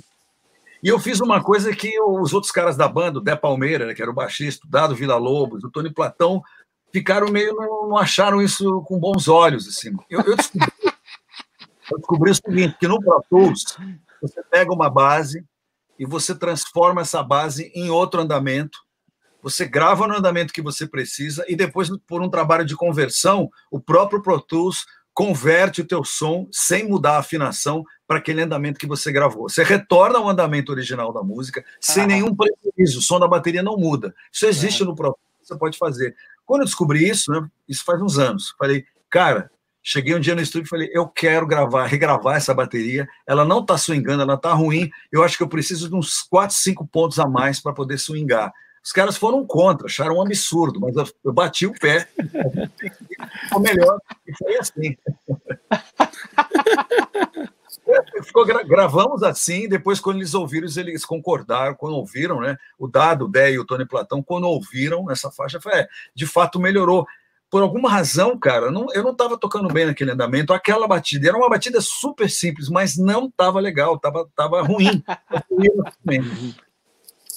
Muito louco, cara. Comigo, é, quando a gente teve a primeira experiência de estúdio, que foi gravar a demo que a gente mandou para a Rádio Fluminense, a gente entrou no estúdio, o cara, vocês vão gravar a base primeiro, quem vai fazer o playback, não sei o quê. A gente não sabia de nada, né? Que porra é essa de base, playback? Não sabia de porra nenhuma. E aí a gente gravou tudo, a Vera ali, o Herbert só gravou a voz depois, valendo, né? Nessa nossa primeira experiência de estúdio, gravando a, demo que a gente mandou para a rádio na época, né? E aí depois, quando a gente assinou o contrato e foi pela primeira vez no estúdio profissional, lá na Odeon e tudo, é, a gente é, teve que aprender realmente o processo direitinho, mas a gente teve a sorte de estar com um cara como o Marcelo Sussequinde, que era um, um, grande músico, que virou um grande produtor musical, uhum. e ele teve a paciência de, de botar a gente no trilho. E, e aí a gente é, foi né, nesse passo a passo, aprendendo, a gente regravou o Vital Somoto, por exemplo, e dali a pouco a gente, a gente ia gravar um compacto, né, para ver qual era a resposta de público e tal, não sei o quê, que a gravadora ia conseguir, e dali a pouco foi tudo bem, a gente foi é, gravar mais música para lançar um LP, né, que foi o nosso primeiro LP, o Cinema Mudo. Então eu me lembro que no estúdio tinha uma, uma bateria Lindrum, é, que era usada para você gravar os cliques, né? Porque durante muito tempo se usava o clique mesmo do metrônomo e era um negócio assim horrível, né? E, e aí a, a, bateria eletrônica você podia até gravar uma espécie de um, de um cliquezinho ali mais, né? Tipo uma, uma guia de percussão que acabava até você insinuando um pouco mais o swing, né? Com, com aquele clique, com, com um cowbell e um shaker, por exemplo, do que botar aquele metrônomo tocando, né? E, e ali no, nessa época, nos anos 80, já, já se usava muito bateria eletrônica né, no estúdio. E, e aí eu tive a sorte de me adaptar rapidamente com, com o lance do clique, né, para poder ajudar a botar os, os outros instrumentos de uma forma legal. E eu lembro que até no, no Vital Sua Moto o pessoal chamou lá um, o, o acho que era o Ricardo Bomba, se não me engano, que era um tecladista muito conhecido que tinha aqui no Rio, e ele levou lá uns teclados para botar algumas coisas sequenciadas, então era, era necessário estar tudo no clique mesmo, né? Uhum. E, e aí eu me lembro que dali, dali em diante o clique sempre foi uma, uma boa ferramenta para você ter no estúdio e ajudar né, a, todo mundo a, a, ter uma performance melhor, porque se a bateria está super firme, está super no, no uhum. tempo, é, os outros instrumentos vão ficar super bem também, na execução e tudo mais. Então era muito importante você estar tá, é, com, com o clock bem resolvido, né? E eu me lembro que o Liminha sempre foi um cara muito exigente com o negócio de clique, né? Ele é um cara que, sabe, tinha que estar tá todo mundo ali acertando no ângulo, pra, senão tinha que gravar de novo, não tinha jeito, né? até lembrando agora do que a gente discutiu agora há pouco, realmente, se pô, estava no fade out assim, se tu deu uma, uma meia sola ali, não, vamos gravar de novo. Putz. Puta, naquela época que o fade out era, era em real time, né? É, pois é. Você tinha que Ai, meter que o dedão lá no fader, né? Não tinha automação, não tinha nada. Só queria complementar.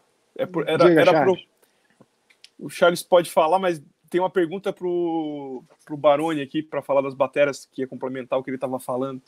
Mas mete aí, Charles. Depois eu meto a pergunta. O, o clique é tão tá importante. Eu me lembro que quando a gente gravou o acústico, disco feito ao vivo, obviamente, né? O Liminha era o produtor e a gente gravou dois dias esse show. Então a gente tinha que decidir com ele qual take da banda toda era, era o melhor. E me lembro que eh, nesse, nesse trabalho tinha algumas inéditas, como, por exemplo, Cego do, Cego do, Cego, Cego do Castelo, do Castelo. do Nando Reis. A gente gravou dois shows, então nós tínhamos dois ou três takes dessa música, a gente repetia no bis. E a banda gostava do take que, a, que a, um dos dias saiu um pouco mais rápido a música, tá? E a banda gostava mais desse take. E a gente ali entrou no embate com o Liminha. O Liminha falava que não, que essa música ia ser um hit e ele escolhia a música, a, o take que a gente tinha feito, cuja o andamento era um pouco mais lento. E a gente achava que não, a gente achava que era balão. A gente falava, ah, tá muito balão esse take, não, não. Mas eu sei que ele bateu o pé, né? Ele era o produtor do disco e a gente topou. E acabou que o que foi pro disco foi o take que ele escolheu. E a música foi um sucesso, cara. Teve os grandes sucessos desse disco. Né? Acho que o produtor também tem um distanciamento de ver assim, bom, um pouquinho mais rápido, a música está num, num, certo lugar ali, esteticamente falando. Um andamento um pouquinho mais lento, ela está num outro lugar. Então, acho que essa função do produtor também, de ter essa isenção que às vezes a banda não tem, né, é fundamental numa hora dessa. E acabou que, tudo bem, talvez ela pudesse até ser sucesso com outro andamento, mas acontece que essa faixa ela foi um baita sucesso, um dos grandes sucessos desse disco, e foi o take mais lento que ele escolheu. O andamento mais lento. Vai lá, Gil. Posso mandar a pergunta aqui pro Maroni? O Almir Rodrigues mandou vintão aí. Um abração pro Almir. No disco Longo Caminho, se não me engano, dizer. O Baroni gravou com uma, com uma mistura de Tamas Star Classics. Gostaria que ele falasse qual a concepção para montagem dos kits. Cara, nem eu me lembro mais, bicho. Porque o cara sabe tudo, né? Não, eu me lembro que a gente comentou muito na época, é, algumas matérias, acho que algumas revistas de bateria, alguma coisa assim, porque eh, quando a gente gravou esse álbum, a gente trabalhou com o Carlinhos é, Bartolini, é, que era guitarrista do Ultraje, do Ultraje e, é. Virou produtor também, né? E, e, ele fez umas paradas com o Herbert e pouco antes do acidente do Herbert a gente ia fazer o álbum com ele e, e aí, enfim, quando a gente voltou e, e gravou com o Herbert voltou aos trabalhos, a gente acabou fazendo esse álbum Longo Caminho com o Carlinhos na produção.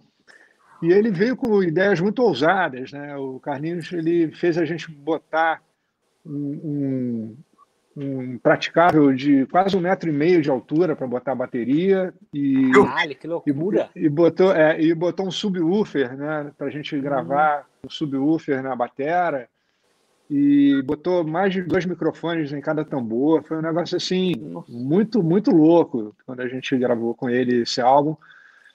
E, e aí a gente foi é, lembrando dessa história aí do Charles, das 13 caixas, eu, eu, levei, eu levei na época todas as minhas bateras para o estúdio e a gente foi escolhendo tambor por tambor para ver quais estavam com, com uma sonoridade mais legal. Então a gente acabou usando alguns kits diferentes para cada música e eram verdadeiros Frankensteins, assim, né? Tinha, eu tinha uma, uma verde com uma branca e tinha, na época tinha uma DW lá, meio vintage, e a gente foi usando cada um dos tambores que para cada música dava, a gente tinha um fio, né, de que era o tambor com uma sonoridade mais legal e tal. Experimentamos várias peles também, porosas e, e de camada dupla.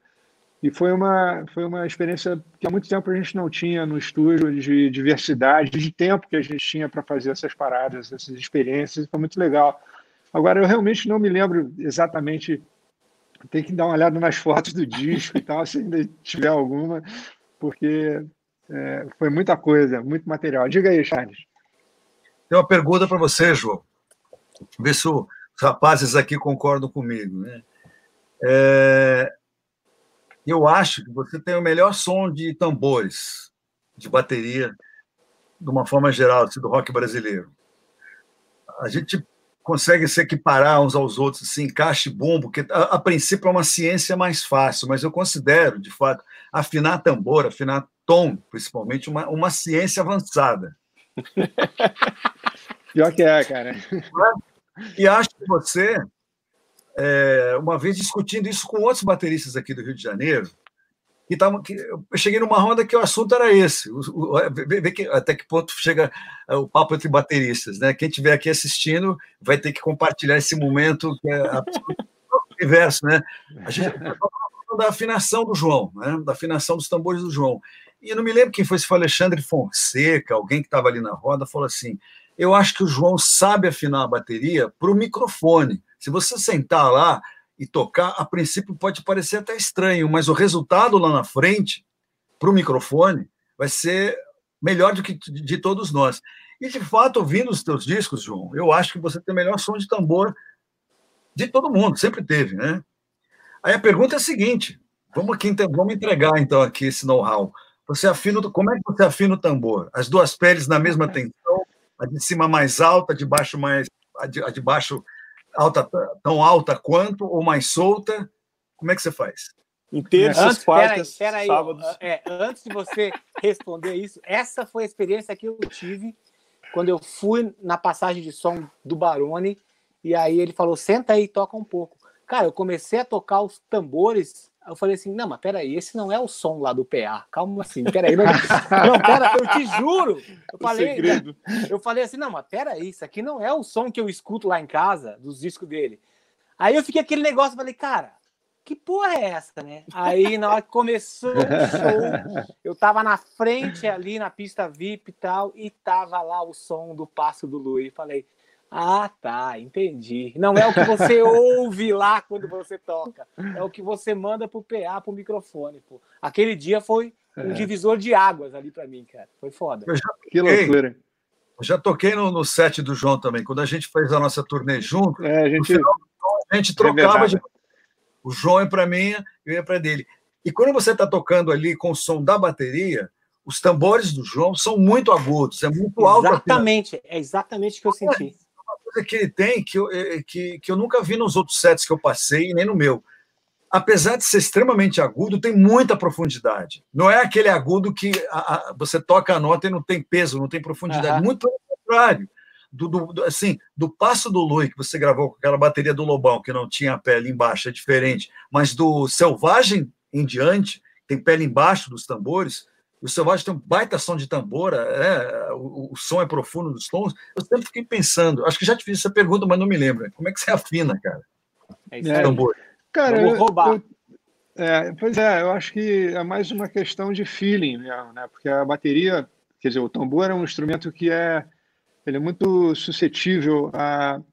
É, não existe uma precisão assim tão grande, né? É, você pode até afinar o teu tambor por um por um tom, né? Por um por uma uma frequência, como é uma corda de guitarra e tal, não sei o quê. Mas eu nunca tive esse esse grau de de, de requinte, de afinar minha, minha cada tambor, minha bateria por um, uma nota. É, é sempre um intervalo, né? Até o, o meu host, o, o, Pedro Antunes, ele, ele pegou um, um aplicativo desse aí do, uhum do, do, do, iPhone aí de, de medir as frequências que eu uso nos tambores, aí ele tira uma média, e aí ele, às vezes, quando a gente está na estrada, né, depois do meio da turnê para frente, ele vai lá e se tem alguma coisa fora do lugar, ele tenta dar uma, uma arrumada e tal, é, e ajuda, realmente ajuda. Mas eu, eu sempre afinei de um ponto de vista assim de tentar tirar o som do tambor, né, e, e ir no, no no feeling mesmo, né? de ver qual é a, a, o timbre, a, a, ressonância que o tambor pode te oferecer. Né? Eu, eu, sempre gostei das baterias afinadas com, com a pele mais esticada, mais, mais harmônicos, né? tambor mais vivo. É, durante muito tempo eu usei pele porosa, já faz muito tempo que eu uso pele de camada dupla, né? Uhum. E, e aí é, a, a, pele de baixo é, é, simples, não é, não é muito grossa, é uma pele mediana, mas eu tento sempre, é, eu, a grosso modo, seria mais ou menos a mesma tensão da, das duas peles, né? E, e tento tirar o, o, timbre do tambor de uma forma é, é bastante é, é, é, o feeling mesmo, né? E aí eu vou fazendo um intervalo entre o primeiro o primeiro tom e o, e o, surdo, né? De forma que, que fique uma coisa mais ou menos melódica e, e ajude, né? Meio na, na definição, né? Do, do mais agudo para o mais grave e tal. Mas é, eu acho que o, que o meu processo é bem, é bem é, é feeling mesmo. Não tem nenhuma matemática nisso daí. Acho que é um, um lance bem de tentar chegar naquele timbre que você gosta é, que o Copeland usava, ou que o próprio Neil Peart usava. Né? O Neil Peart sempre foi um cara que eu respeitei muito, mas eu nunca fui muito em cima dele. Né? Mas eu, eu acho legal, ele também tem uma bateria muito melódica. Né? Você vê o, o Terry Bozzio tem uma bateria melódica. Eu... Diga aí, Aquiles. Mas você é, você é o cara que quando você tá, você pega e afina a bateria, você sente o som. Você manda o teu hold tocar e você vai lá na frente para ver? Ou é uma coisa assim, que, se você já fez isso ou se você ainda faz isso? Sim, já de, vez em quando eu dou uma, uma ouvida para ver como é que tá.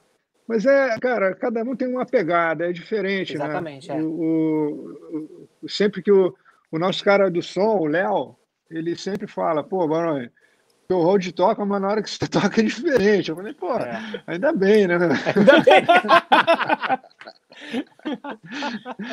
e aí acho que é, cada um tem uma maldade aí na hora que vai tocar, né, cara? É. E, e, manda, né, uma intenção, uma mid-note aí diferente, né? E eu acho que é, é isso, acho que é.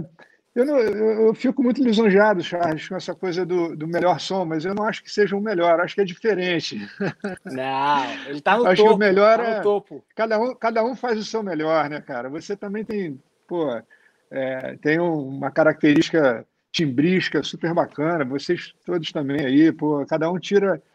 Acho que tirar o som do instrumento é parte do, da tua relação com o instrumento, né, cara? Não é só a é. técnica, acho que é, o, é a sonoridade também. Todo mundo busca muito isso, né? Quando você chega num estágio em, em que você já está né, em pé na bicicleta, aí você quer ir atrás do, de uma personalidade, né? Do, do, de uma característica própria do, do, do, timbre e tudo mais. Acho que isso é parte desse nosso aprendizado que pode não acabar nunca. A gente está sempre aprendendo alguma coisa. Né? É muito bacana. Eu, já desse eu, eu tive o privilégio de de, de, de, ir na batera do, do Aquiles também, quando ele fez um show no Rio, vai fazer, é. acho que dois anos já, né, Aquiles? Isso. Pô, cara, é sensacional, é um parque de diversão, cara. A batera do Aquiles é um negócio de louco, mano. Cara, eu tava parecendo uma criança na loja de doce, um negócio assim de louco, e, e um puta som, assim, e tudo no lugar certo, uma ergonomia incrível, pô, sensacional, meu. muito bacana. Assim como eu tive a chance de tocar no, nos kits do Charles também, inúmeras vezes, é uma diversão, cara, você sentar na bateria dos outros também, porque é diferente, né? De vez em quando você você machuca o, o dedo, o a, dedo, a falangeta aqui, sai um pouco de sangue e tudo, mas é, tá valendo, meu. É, tem, tem, um detalhe aqui interessante, exatamente, porque o nosso instrumento é diferente, é, ele, tem, ele tem diferenças muito significativas dos outros instrumentos, né? É. A maneira de tocar, mas o piano vai ser sempre um piano, tudo bem, a corda tem a altura da corda, os instrumentos de corda, né? baixo, guitarra, violão, tem a altura da corda, ponte, tensão, mas é muito quando você senta num, num instrumento, a bateria é, é, é, uma junção de vários instrumentos, né? É, é uma composição de vários é. instrumentos e para o seu corpo. Ou seja, o João, o João, a bateria do jeito que ele arma, ela está preparada para o corpo dele, para a estrutura uhum. física dele, né, para o biotipo dele. Então, o João, por exemplo, é um cara que tem um braço muito grande. Então, ele usa a bateria afastada. Né? Os, os pratos altos é a bateria afastada. Então, quando sentava na bateria dele, quando a gente trocava, essa dificuldade entendeu? de alcançar o prato. Ela, ela, é. E quando eu olhava para o João, eu uso a bateria, eu uso a minha bateria ao contrário, né? Eu tenho o braço menor, mais curto, então a bateria fica em cima. Então eu vi o João tocando no meu set, era engraçado, a bateria ficava pequenininha com ele ali, né? E eu com a bateria no Que demais. É, que barato. Ó, eu quero agradecer aqui, ó, o David Mazuad, que ele doou R$ 94,90 lá para lá para a União Musical. Muito obrigado. Ó, galera, daqui a pouco, quero... a, gente, daqui a, pouco só... a gente vai pingar aí também. Só quero falar aí, Barone, Charles Gavan, já é a live mais longa da história da TV Maldita. Novo parece que a gente começou, parece que a gente começou há cinco minutos atrás. Mas para finalizar, é. eu quero primeiro que o Charles fale assim, que é um assunto delicado, tá? Mas eu acho que vale a pena porque a galera vai querer saber qual foi o a gota d'água, assim, que você falou assim, puta, eu não quero mais fazer parte dos Titãs. E se aquele trabalho que você estava fazendo de, de restauração de Vinícius foi uma das coisas que te levou a falar assim, não, quero passar mais tempo fazendo isso. E se aquele mercado ainda existe, se existe um mercado legal para esse tipo de trabalho que você faz.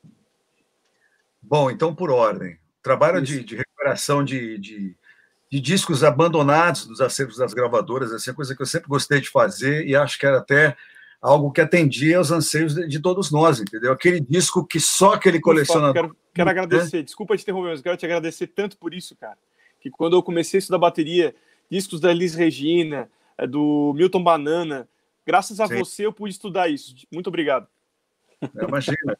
A ideia é exatamente essa, Gilson, assim, é que a gente pudesse compartilhar uma música que, a princípio, até então, antes dessa coisa da internet, dos sites de streaming, a gente não tinha. Então, assim, discos raros que, que todo mundo queria, gostaria de ter, só podia estavam na mão de alguns colecionadores que compraram lá no passado e as gravadoras nunca reeditaram. Então, me dediquei um, eu dediquei um bom tempo a isso, a, a recuperar discos de, de, de várias vertentes da música brasileira. Então, esse trabalho momentaneamente está paralisado porque não se fabrica mais disco físico no Brasil, praticamente. O que se fabrica, o que se fabrica uma parte em vinil é, é pequena e segmentada, um nicho, e a parte de CD praticamente está desativada. As fábricas de CD do Brasil, a fábrica de, de, caixa de CD de acrílico do Brasil fechou. Então, se você quiser fazer um CD, só em Digipack, um pouco mais caro, e, e o CD aqui virou um cartão de, de um business card, basicamente isso. Então, esse projeto está parado, mas acho que ele pode ser retomado por conta do streaming agora. As gravadoras estão relançando muita coisa estão lançando no domínio digital muitos discos que ficaram lá para trás. Então, acho que é uma boa hora para fazer um investimento de novo nas gravadoras, para tentar uma curadoria. Né? Eu sou um cara mais velho, conheço coisas que provavelmente a garotada que está lá hoje trabalhando não conhece, nunca ouviu falar. Então, é um, um projeto que eu vou retomar. Voltando para os Titãs. É, o que aconteceu em 2009? Em 2009 eu estava com 49 anos, ia fazer 50 anos, 25 anos de estrada, e eu comecei a sentir algumas mudanças muito fortes na minha vida. Eu amo a estrada, adoro viajar, adoro dormir de madrugada, sou notívago, adoro andar em van, pegar avião, tudo isso que, que, que o João também ama com os Paralamas, uma das bandas mais estradeiras que eu conheço. Né? É verdade. Hotéis estranhos, né? Talvez é nos Estados Unidos aqui. Até mais, é, é até mais fácil. Estados Unidos tem uma rede para você viajar de carro muito, muito. Não dá para comparar com o Brasil. O Brasil é, é. perigoso viajar de noite verdade, de carro. É verdade. É. Faz parte disso. Eu, eu, sempre adorei isso, tá? Sempre vi uma coisa meio até romântica nisso. Em 2009, como disse, 9 anos, ia fazer 50, é, fui pai bem mais velho, optei por isso, e comecei a entrar numa espécie de conflito da estrada, da profissão, do fato de você estar tá de quarta a domingo fora da sua casa, volta na segunda-feira, quando as coisas estão encaixando na família, você foi para a estrada. Esse processo, durante tanto tempo aqui em casa, quando, tinha, quando não tinha filhos, ainda dava para dar um jeito. Mas quando vieram as minhas filhas, e elas eram pequenas nessa época, né? 2009, Sofia tinha quatro anos. Uhum. E Dora tinha seis anos. Veja você. Quando nasceu a Sofia, minha filha caçula, a paternidade chegou com uma força, um poder assim emocional, sobretudo, e eu fiquei muito dividido. Eu sabia que assim ia ser difícil conciliar um pai presente em casa, cuidando ali da educação das filhas, acompanhando, e estar presente na estrada, tocando, fazendo o que eu mais gostava de tocar. Eu, sendo sincero, né, é fácil falar é, daqui desse lado, mas é, é, é o que eu acho que aconteceu. Os Titãs viviam um, cada um um momento familiar muito diferente na sua vida. Né? Todos tiveram filhos muito mais cedo, então assim já passou daquela fase da criação, enfim, estavam na estrada mandando ver, claro, tocando, que é o que mais a gente gostava de fazer. Mas eu entrei em conflito. Então, já estava esse lado emocional, eu comecei a ficar muito fragilizado, com saudade das minhas filhas. Não estava conseguindo levar minhas filhas para a estrada, que é uma coisa que eu sempre achei que ia conseguir pegar, assim, coisa que eu vi o Branco fazer com o filho dele, com o Bento, assim. Eu cansei de ver o Bento dormindo assim, em cima de Marshall, cara o som rolando no 10 e o Bento dormindo em cima. Como ele conseguia, não sei, mas ele dormia. Eu vi os outros titãs fazerem isso. Eu não consegui, não deu, porque a vida na estrada mudou muito, era cada dia numa cidade. Não era justo levar uma criança de quatro anos, uma noite pingado em cada capital do, do, do, do Brasil, com viagens extenuantes de, de ônibus, de avião. Então, eu não dava para fazer isso. Então, esse lado da paternidade já estava me, me, me, me chamando bastante. E quando a gente foi gravar, em 2000, eu acho, 2008, nós lançamos o disco Sacos Plásticos. Se não me engano, foi 2008, tá? Se não me falha a memória. Nós não saímos da estrada e continuamos fazendo a produção do disco em São Paulo. Então a gente praticamente saía da estrada e ia lá para São Paulo, no estúdio do Rick Bonadio, na zona norte de São Paulo, tá? A produção é dele. Cara, esse último disco dos Titãs, ele, ele acabou comigo a gente voltava da estrada, em vez de voltar para casa para encontrar a família, retomar a sua vida, a gente ia para São Paulo, eu e Tony, nos, nos, hospedávamos no hotel atrás do MASP, em São Paulo, um hotel que só tinha coreano, empresários coreanos, um hotel que quase ninguém falava português. É, o café da manhã é, é um café da manhã oriental, então parecia que você estava em outro planeta, cara. Você acordava de manhã. é, eu, comecei, eu comecei a ficar um pouco preocupado porque Nessa, durante essa pré-produção e durante os shows dessa temporada que a gente estava fazendo, paralelamente à gravação desse disco, eu achei que eu estava enlouquecendo. Eu entrei um dia no hotel, sempre pedi, eu sempre fui um cara que pedia andar alto, eu sempre gostei de andares altos nos hotéis, isso é uma mania minha, eu não gostava de abrir a, a janela do quarto e dar de cara com uma parede, eu sempre gostava de ver, de ver o lugar onde eu estava, então eu falo, ó, tem que ter vista, se não tiver vista, não quero entrar nesse quarto, não entro. Essa, essa é a minha única exigência de estrada era essa, andar alto. O nosso produtor já sabia. Então, nesse hotel, lá em São Paulo, os hotéis dos coreanos, a gente eu ficava no 25 andar. Até que um dia eu entrei depois de um ensaio, de um show, alguma coisa assim que a gente tinha tido ali, um final de semana cansativo, depois de uns ensaios para esse disco. Eu entrei no quarto, A camareira tinha deixado o quarto arrumado, com todas as janelas abertas, assim. Aí eu tive o seguinte insight. Eu que estava em conflito nessa época já, né? eu pensei, e agora se eu der um mergulho pela janela? Tá tudo resolvido. Caralho, nossa. Vai ser do caralho. Eu vou dar um mergulho pela janela, vou sair voando, e todos os problemas serão resolvidos em fração de segundos. Fiquei um pouco com medo desse desejo, não sabia se era um desejo, o que, que era. Travou. Ele travou. Bem nesse momento. Bem nesse momento tenso. O Barone ficou, o Barone ficou parado, assim, tipo assim, chocado. Tipo, Não vai, Charles, volta, Charles, pelo amor. Charles, se você estiver ouvindo a gente, às vezes é melhor você sair, daí você volta. Ah, eu vou dar um spoiler, ele não pulou. Ele não pulou, né? ele tá aí. Puta que pariu, cara. Vou retirar ele e ver se ele volta, peraí. É. Aí, ó. Não, ainda tá congelado aí. Caralho, que susto. Caramba, cara. bem nesse momento, hein? Bem nesse momento tenso. momento para uma propaganda da TV maldita. Vamos lá. Caralho. Caramba. Pelo menos agradece a galera que tem dado aí os, os superchats aí, o Gilson. Cara, agora eu já Pô, maravilha. De, de, vista aqui os. Vamos ver, cadê o. Não, não voltou ainda. Peraí, peraí, tem um aqui. Será que foi ah, celular? É para isso que a gente está aqui, né? Vamos, vamos ajudar, numa né? perguntinha, é. vamos numa perguntinha de shopping aqui pro, pro Barone, então, nesse meio tempo. Depois ele termina é a história. Essa é boa. O Eduardo Heck. Como foi lidar com a pressão para usar bateria eletrônica nos anos 80? Que momento estamos vivendo nessa live? Obrigado, obrigado, obrigado. Legal. Falei Cara, uma pergunta aí, Heck. Na verdade, não, não tinha muita pressão para usar bateria eletrônica, porque os paralamas é, era Opa. Vai todo mundo cair agora? O chat está me ligando aqui. Ele está se ligando? Ah.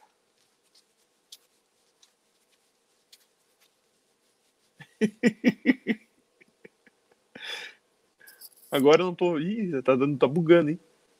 Eu tô te ouvindo bem ainda. Tá, é? Mas aqui tá, tá ok, é. é. Só Bom, fica eu você, cara, no final pelo, cara, pelo menos, se o Charles tá ligando pro, pro Barone. Oh, o é Charles é tá porque... voltando, o Charles tá voltando. Tá. É bom que ele. É, não... não... se jogou, é bom que ele não, não se jogou. jogou. Que susto, parceiro! Você viu isso? Caralho, que susto! Eu falou, meu Deus do céu. Olha tá só. se ouvindo? Eu tô ouvindo. Eu tava, eu tava mergulhando aqui. na do hotel, você viu o que aconteceu, né? Caralho, tá louco. Que literalmente caiu. Continua, Charles, por favor. Rapaz, pegando esse ponto, que loucura, foi loucura essa coisa, enfim, faz parte. Eu comecei a ter os, alguns desejos quando entrava no avião, assim, entrava no avião e falava, ia até o fundo ali, onde tem um banheiro, né, no fundo do avião, e falava assim, comigo mesmo, e se eu abrir essa porta do avião agora e sair voando? Vai Meu, ser Vai ser genial. Caralho. Olha, depois que eu senti essa coisa com a janela, esse desejo com a, porta do avião e também com o elevador, e se abrir a, a, porta do elevador aqui, o elevador não tiver chegado, o que você vai fazer? Você vai mergulhar ou não vai fazer nada? Eu levei essa questão para minha terapeuta eu achei que eu estava enlouquecendo. Assim. Ela falou, na época, minha terapeuta, né? Eu disse: olha, acho que não, você não é suicida, você não está tendo pânico nem depressão, você está exausto, você está cansado. Você precisa de férias, cara. Você precisa dar um tempo, né? Até para manter o seu negócio funcionando. Eu tentei dizer isso para os titãs na época, assim, eu acho que talvez eles não receberam bem ou não entenderam que, que, que a mensagem que era grave de minha parte. Eu não estava legal, eu estava muito infeliz eu propus, assim, tirar umas férias, colocar um sub. Eu propus, olha só, então, durante a nossa turnê, eu vou em alguns shows e no outro não vou. A gente emite um tipo de, de, de recado, de declaração para a imprensa, explica a situação. Eu acho que os Titãs foram um pouco irredutíveis na época, assim, não acreditaram que eu estava assim, não estava bem, né? Uhum. Para você ver, estou explicando aqui, né? E não tem nenhum problema em assumir isso, assim, em dizer, pô, entrava no hotel e achava que ia mergulhar pela janela. Isso faz parte, você fica maluco na estrada. A estrada cobra bastante da gente, isso faz é. parte. Acho que até, até consegui lidar com uma maneira saudável. Mas então eu tive que, quando eu vi que eu estava tentando é, explicar para os titãs que eu não estava bem, que eu precisava pelo menos me ausentar durante um período, e que eles não aceitaram. Não, não, tá, tá tudo super bem, cara. A, gente, a turnê tá indo bem. A gente acabou de lançar um disco, o disco tá indo bem, tá tudo sempre bem. E eu falei, mas eu não tô bem, gente. Eu, eu sinceramente, eu, eu tô enlouquecendo.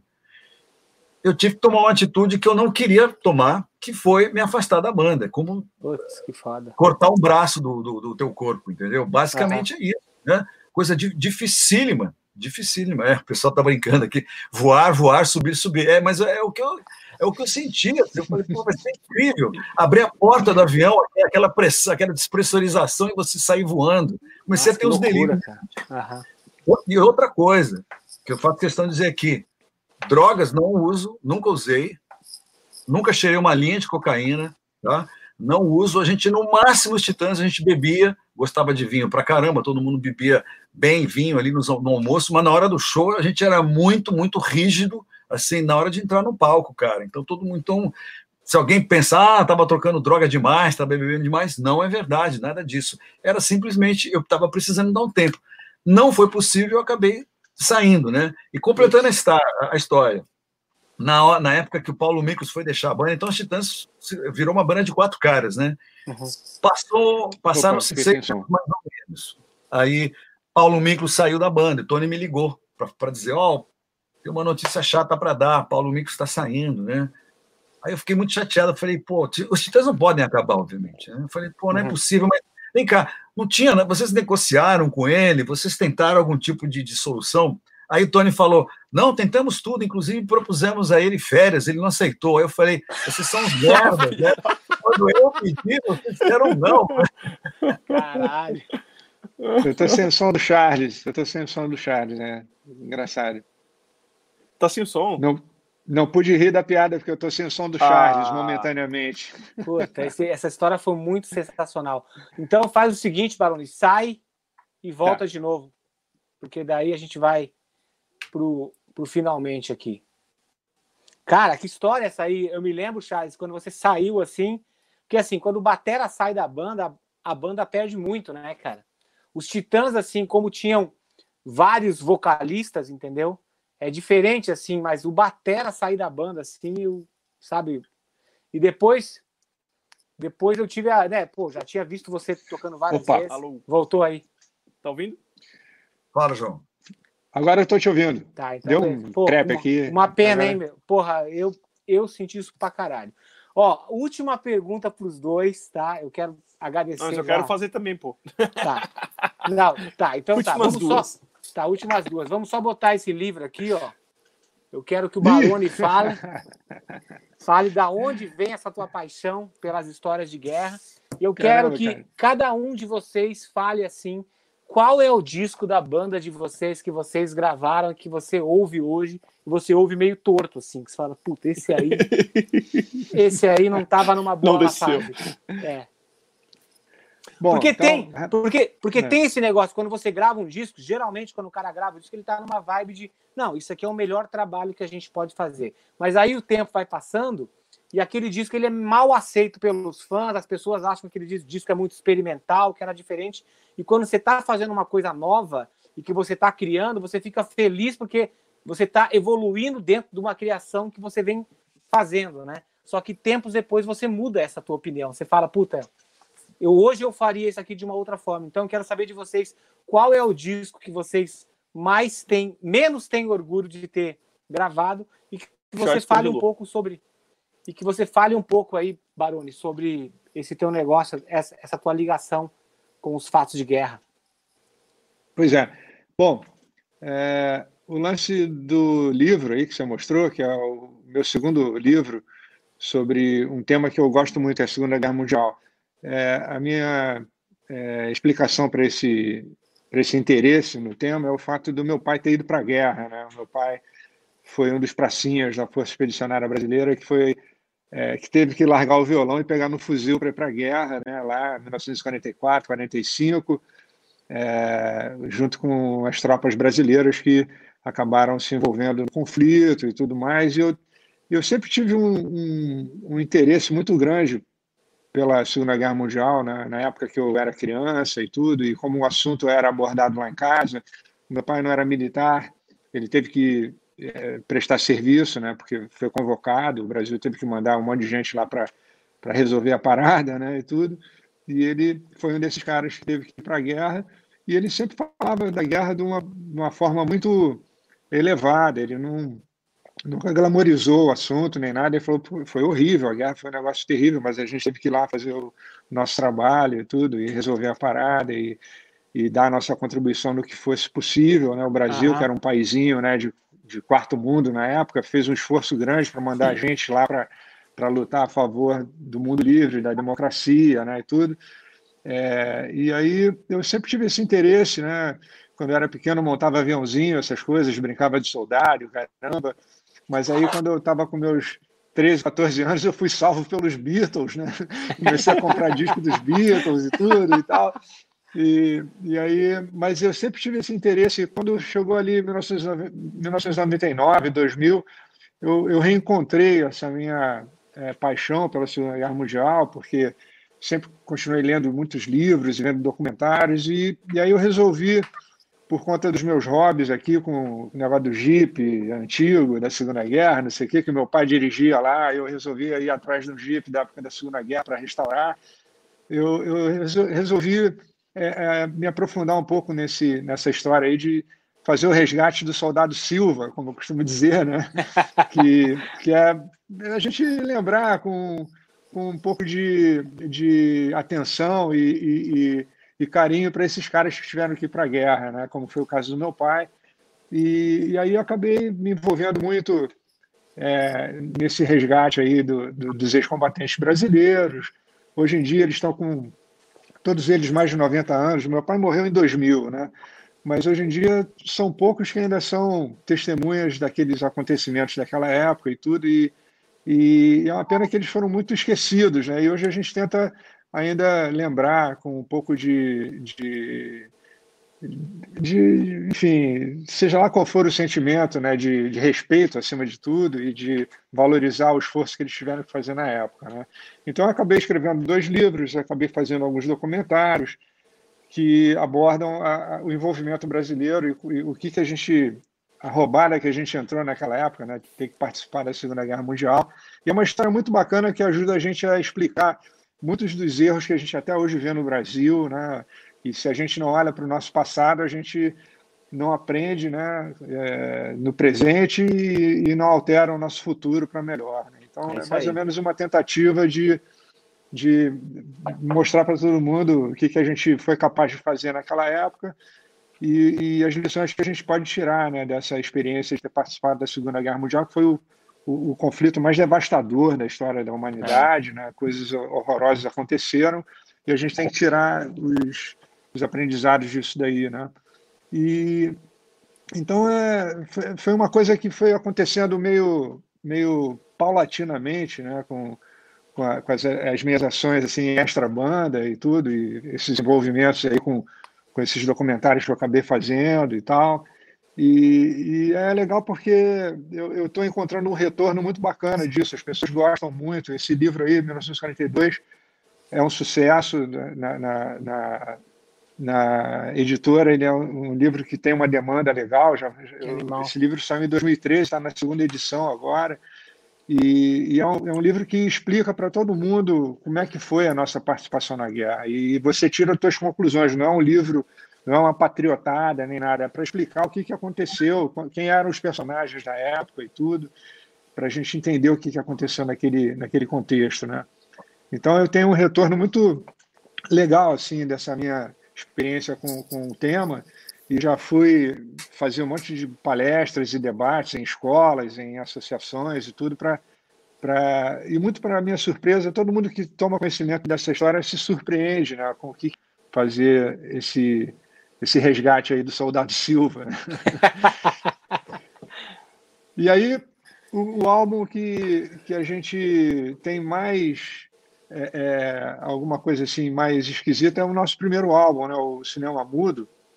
Foi um álbum que a gente abriu muitas concessões, né? Foi o nosso primeiro momento ali na hora que a gente começou a parada, né, a nossa jornada A gente começou essa história toda é, de querer se dedicar à música, se entregar para a música. Então a gente abriu muitas concessões, a gente era muito inexperiente, então a gente meio que chegou lá dentro daquela estrutura toda, né, como eram as grandes gravadoras na época, né, é, é, é, interessante que hoje em dia as pessoas não entendem muito bem o que, que era naquele tempo, a maneira como a música era comercializada, o que, que você tinha que fazer para chegar ao, ao, ao, estado de gravar um disco, que era uma coisa dificílima, né? era uma coisa, era, um, era muito complicado, era um, era um filtro muito rígido era uma situação muito extremada você conseguir chegar ao ponto de, de gravar um álbum, né? A gente viveu aquela época, né, Charles? Sabe o que, que significou é, isso, né?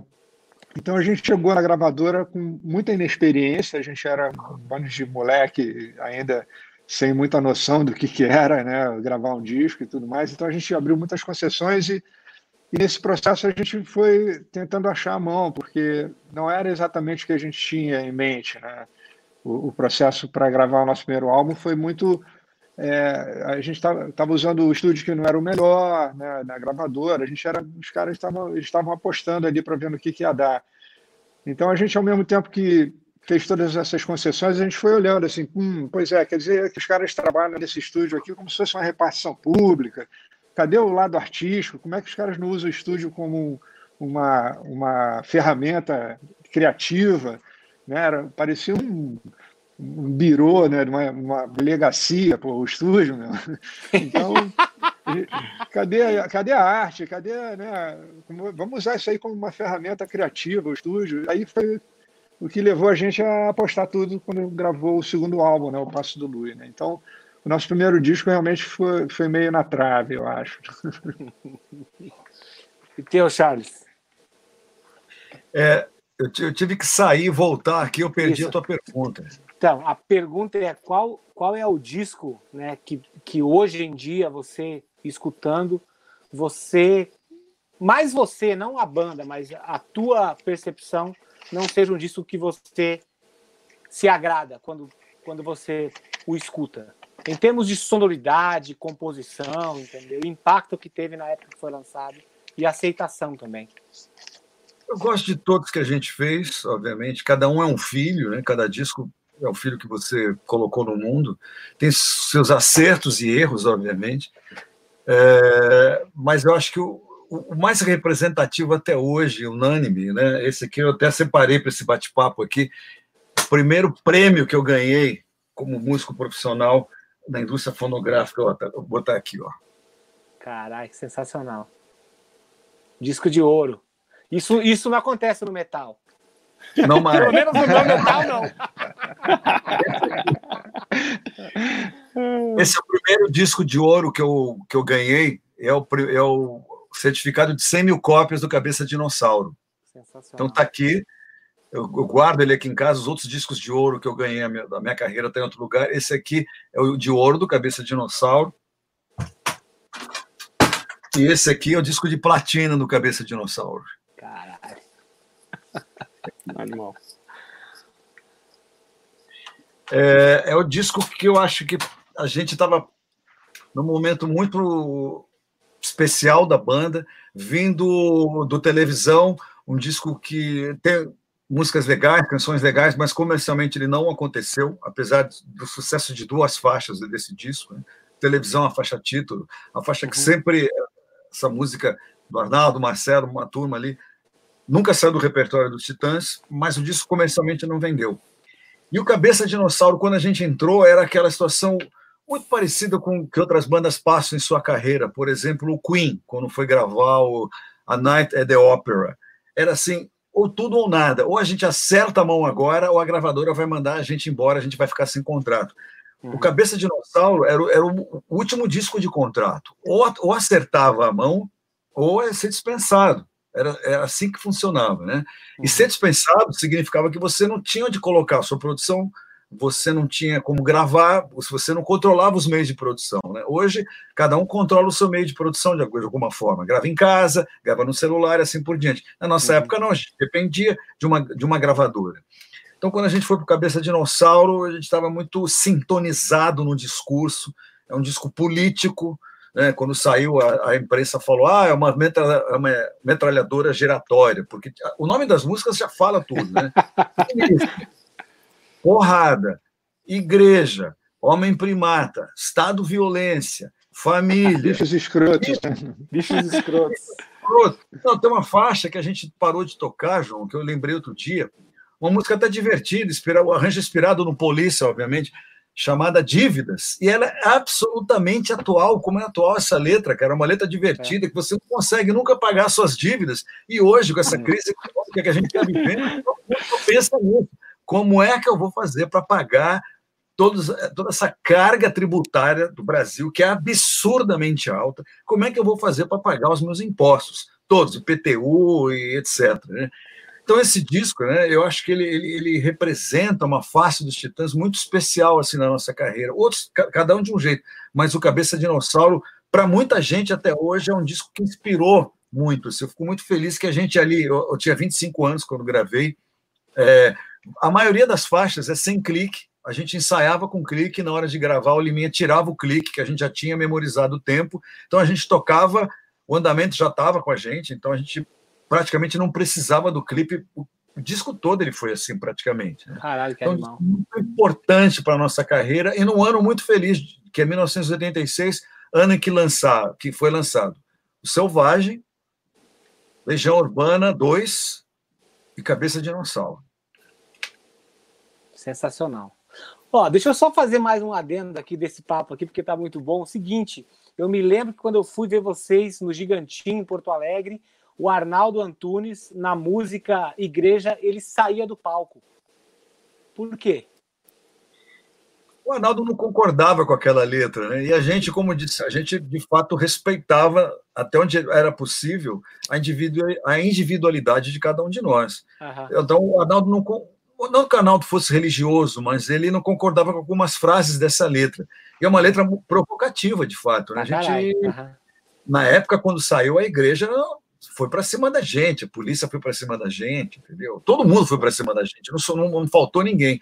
Então, nessa hora, o, o Arnaldo saía simplesmente voltava. Ele não gostava dessa música e a gente respeitava, né? E ele saía. É incrível, cara. Os Titãs. Eu agradeço. Se contei a minha saída dos Titãs, eu contei agora como é que foi, né? É até um assunto delicado de falar, mas é a minha, é a minha versão é, dessa, desse episódio. Você nunca sai de uma banda você se desliga, né? É, então, tem até hoje pessoas aqui no Rio de Janeiro, quando tá, até três meses atrás, quando eu estava numa vida normal, saindo, indo para academia, indo para a Rádio Cidade, ou indo ensaiar na Barra com esse projeto que eu citei aqui, o Maitá Blues Combo, enfim, encontravam as pessoas, as pessoas me diziam, cara, vi você no Circo Voador essa semana, cara, vocês tocaram pra caramba, incrível. Aí isso aconteceu tantas vezes depois que eu me desliguei dos Titãs. No começo eu explicava, ó, oh, cara, poxa, eu infelizmente saí. Pessoa ficava decepcionada, ficava chateada.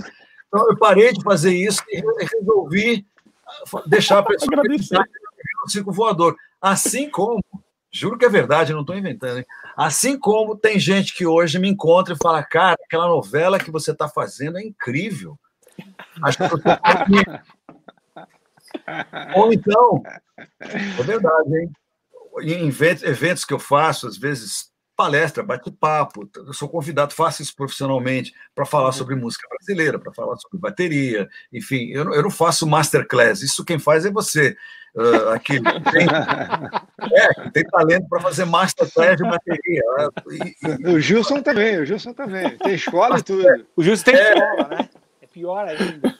Gilson, quem aqui, sou eu para ensinar alguma coisa com vocês aqui? É, a, o Eloy Casagrande, grandes monstros da bateria que estudam muito e que, e que sabem como, como passar isso para as outras pessoas, né, numa masterclass. O meu negócio é mais é, é falar, falar, é lembrar, enfim, debater. E, não, e várias palestras já chegaram para mim e falaram assim: Pô, você é aquele cara dos Paralamas que entende de, de, de, da Segunda Grande Guerra. Não, ah. peraí. Evento errado. Parabéns. Caramba. Juro cara, que é verdade. Diga-se de passagem, o Charles é uma enciclopédia musical. O cara saca muito, é. meu. O cara é aquele cara que sabe a ficha técnica de um monte de disco.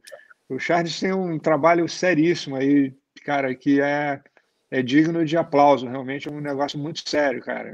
Realmente, Charles, não foi pouco que você significa para a bateria brasileira e, e, e, a tua parada é, vai além, né? Porque a, a nossa entrega para a música, a nossa paixão pela música, ela passa por muitos, muitas órbitas, né? E, e acho que você aí eh, continua tocando por prazer, que é o mais importante, né? E, e aí, mesmo com o seu desligamento de uma banda tão representativa como são os Titãs, você ainda tem essa, esse peso aí musical ah, importantíssimo, cara. É, e vamos em frente, que é isso daí mesmo. O negócio é estar é tá feliz consigo mesmo. É isso aí. Esses projetos eu fiz, João. É, obviamente, falei aqui para compartilhar discos que eu gostava, que eu achava importante, e também foi uma forma que eu encontrei. Eu acho que cada um encontrou a sua forma, na verdade, todos nós aqui, né? João que fez esse livro que é extraordinário, João me deu quando foi no, no, meu programa no final do ano passado, lá na Rádio Cidade, né, me deu o livro, eu li assim, eu até fiquei, combinei de, comigo mesmo de fazer um, um, outro programa, um podcast com o João só sobre esse livro. Esquecendo a música, fazendo perguntas sobre esse trabalho de pesquisa fantástico que você fez para esse livro que é um best-seller. Né? Acho que cada um de nós encontrou uma maneira, ou encontra uma maneira, de devolver as boas coisas que a profissão nos trouxe. Eu acredito, o Aquiles ali fazendo essa live, o Gilson não conheço, estou conhecendo hoje. Cada um de nós que tem um mínimo de consciência tenta devolver tudo de bom que a profissão nos trouxe, porque falando um português bem claro, assim, Total, né? de Brasil, é um puta privilégio você ganhar vida tocando bateria, cara. Isso assim é para muito pouca gente, né?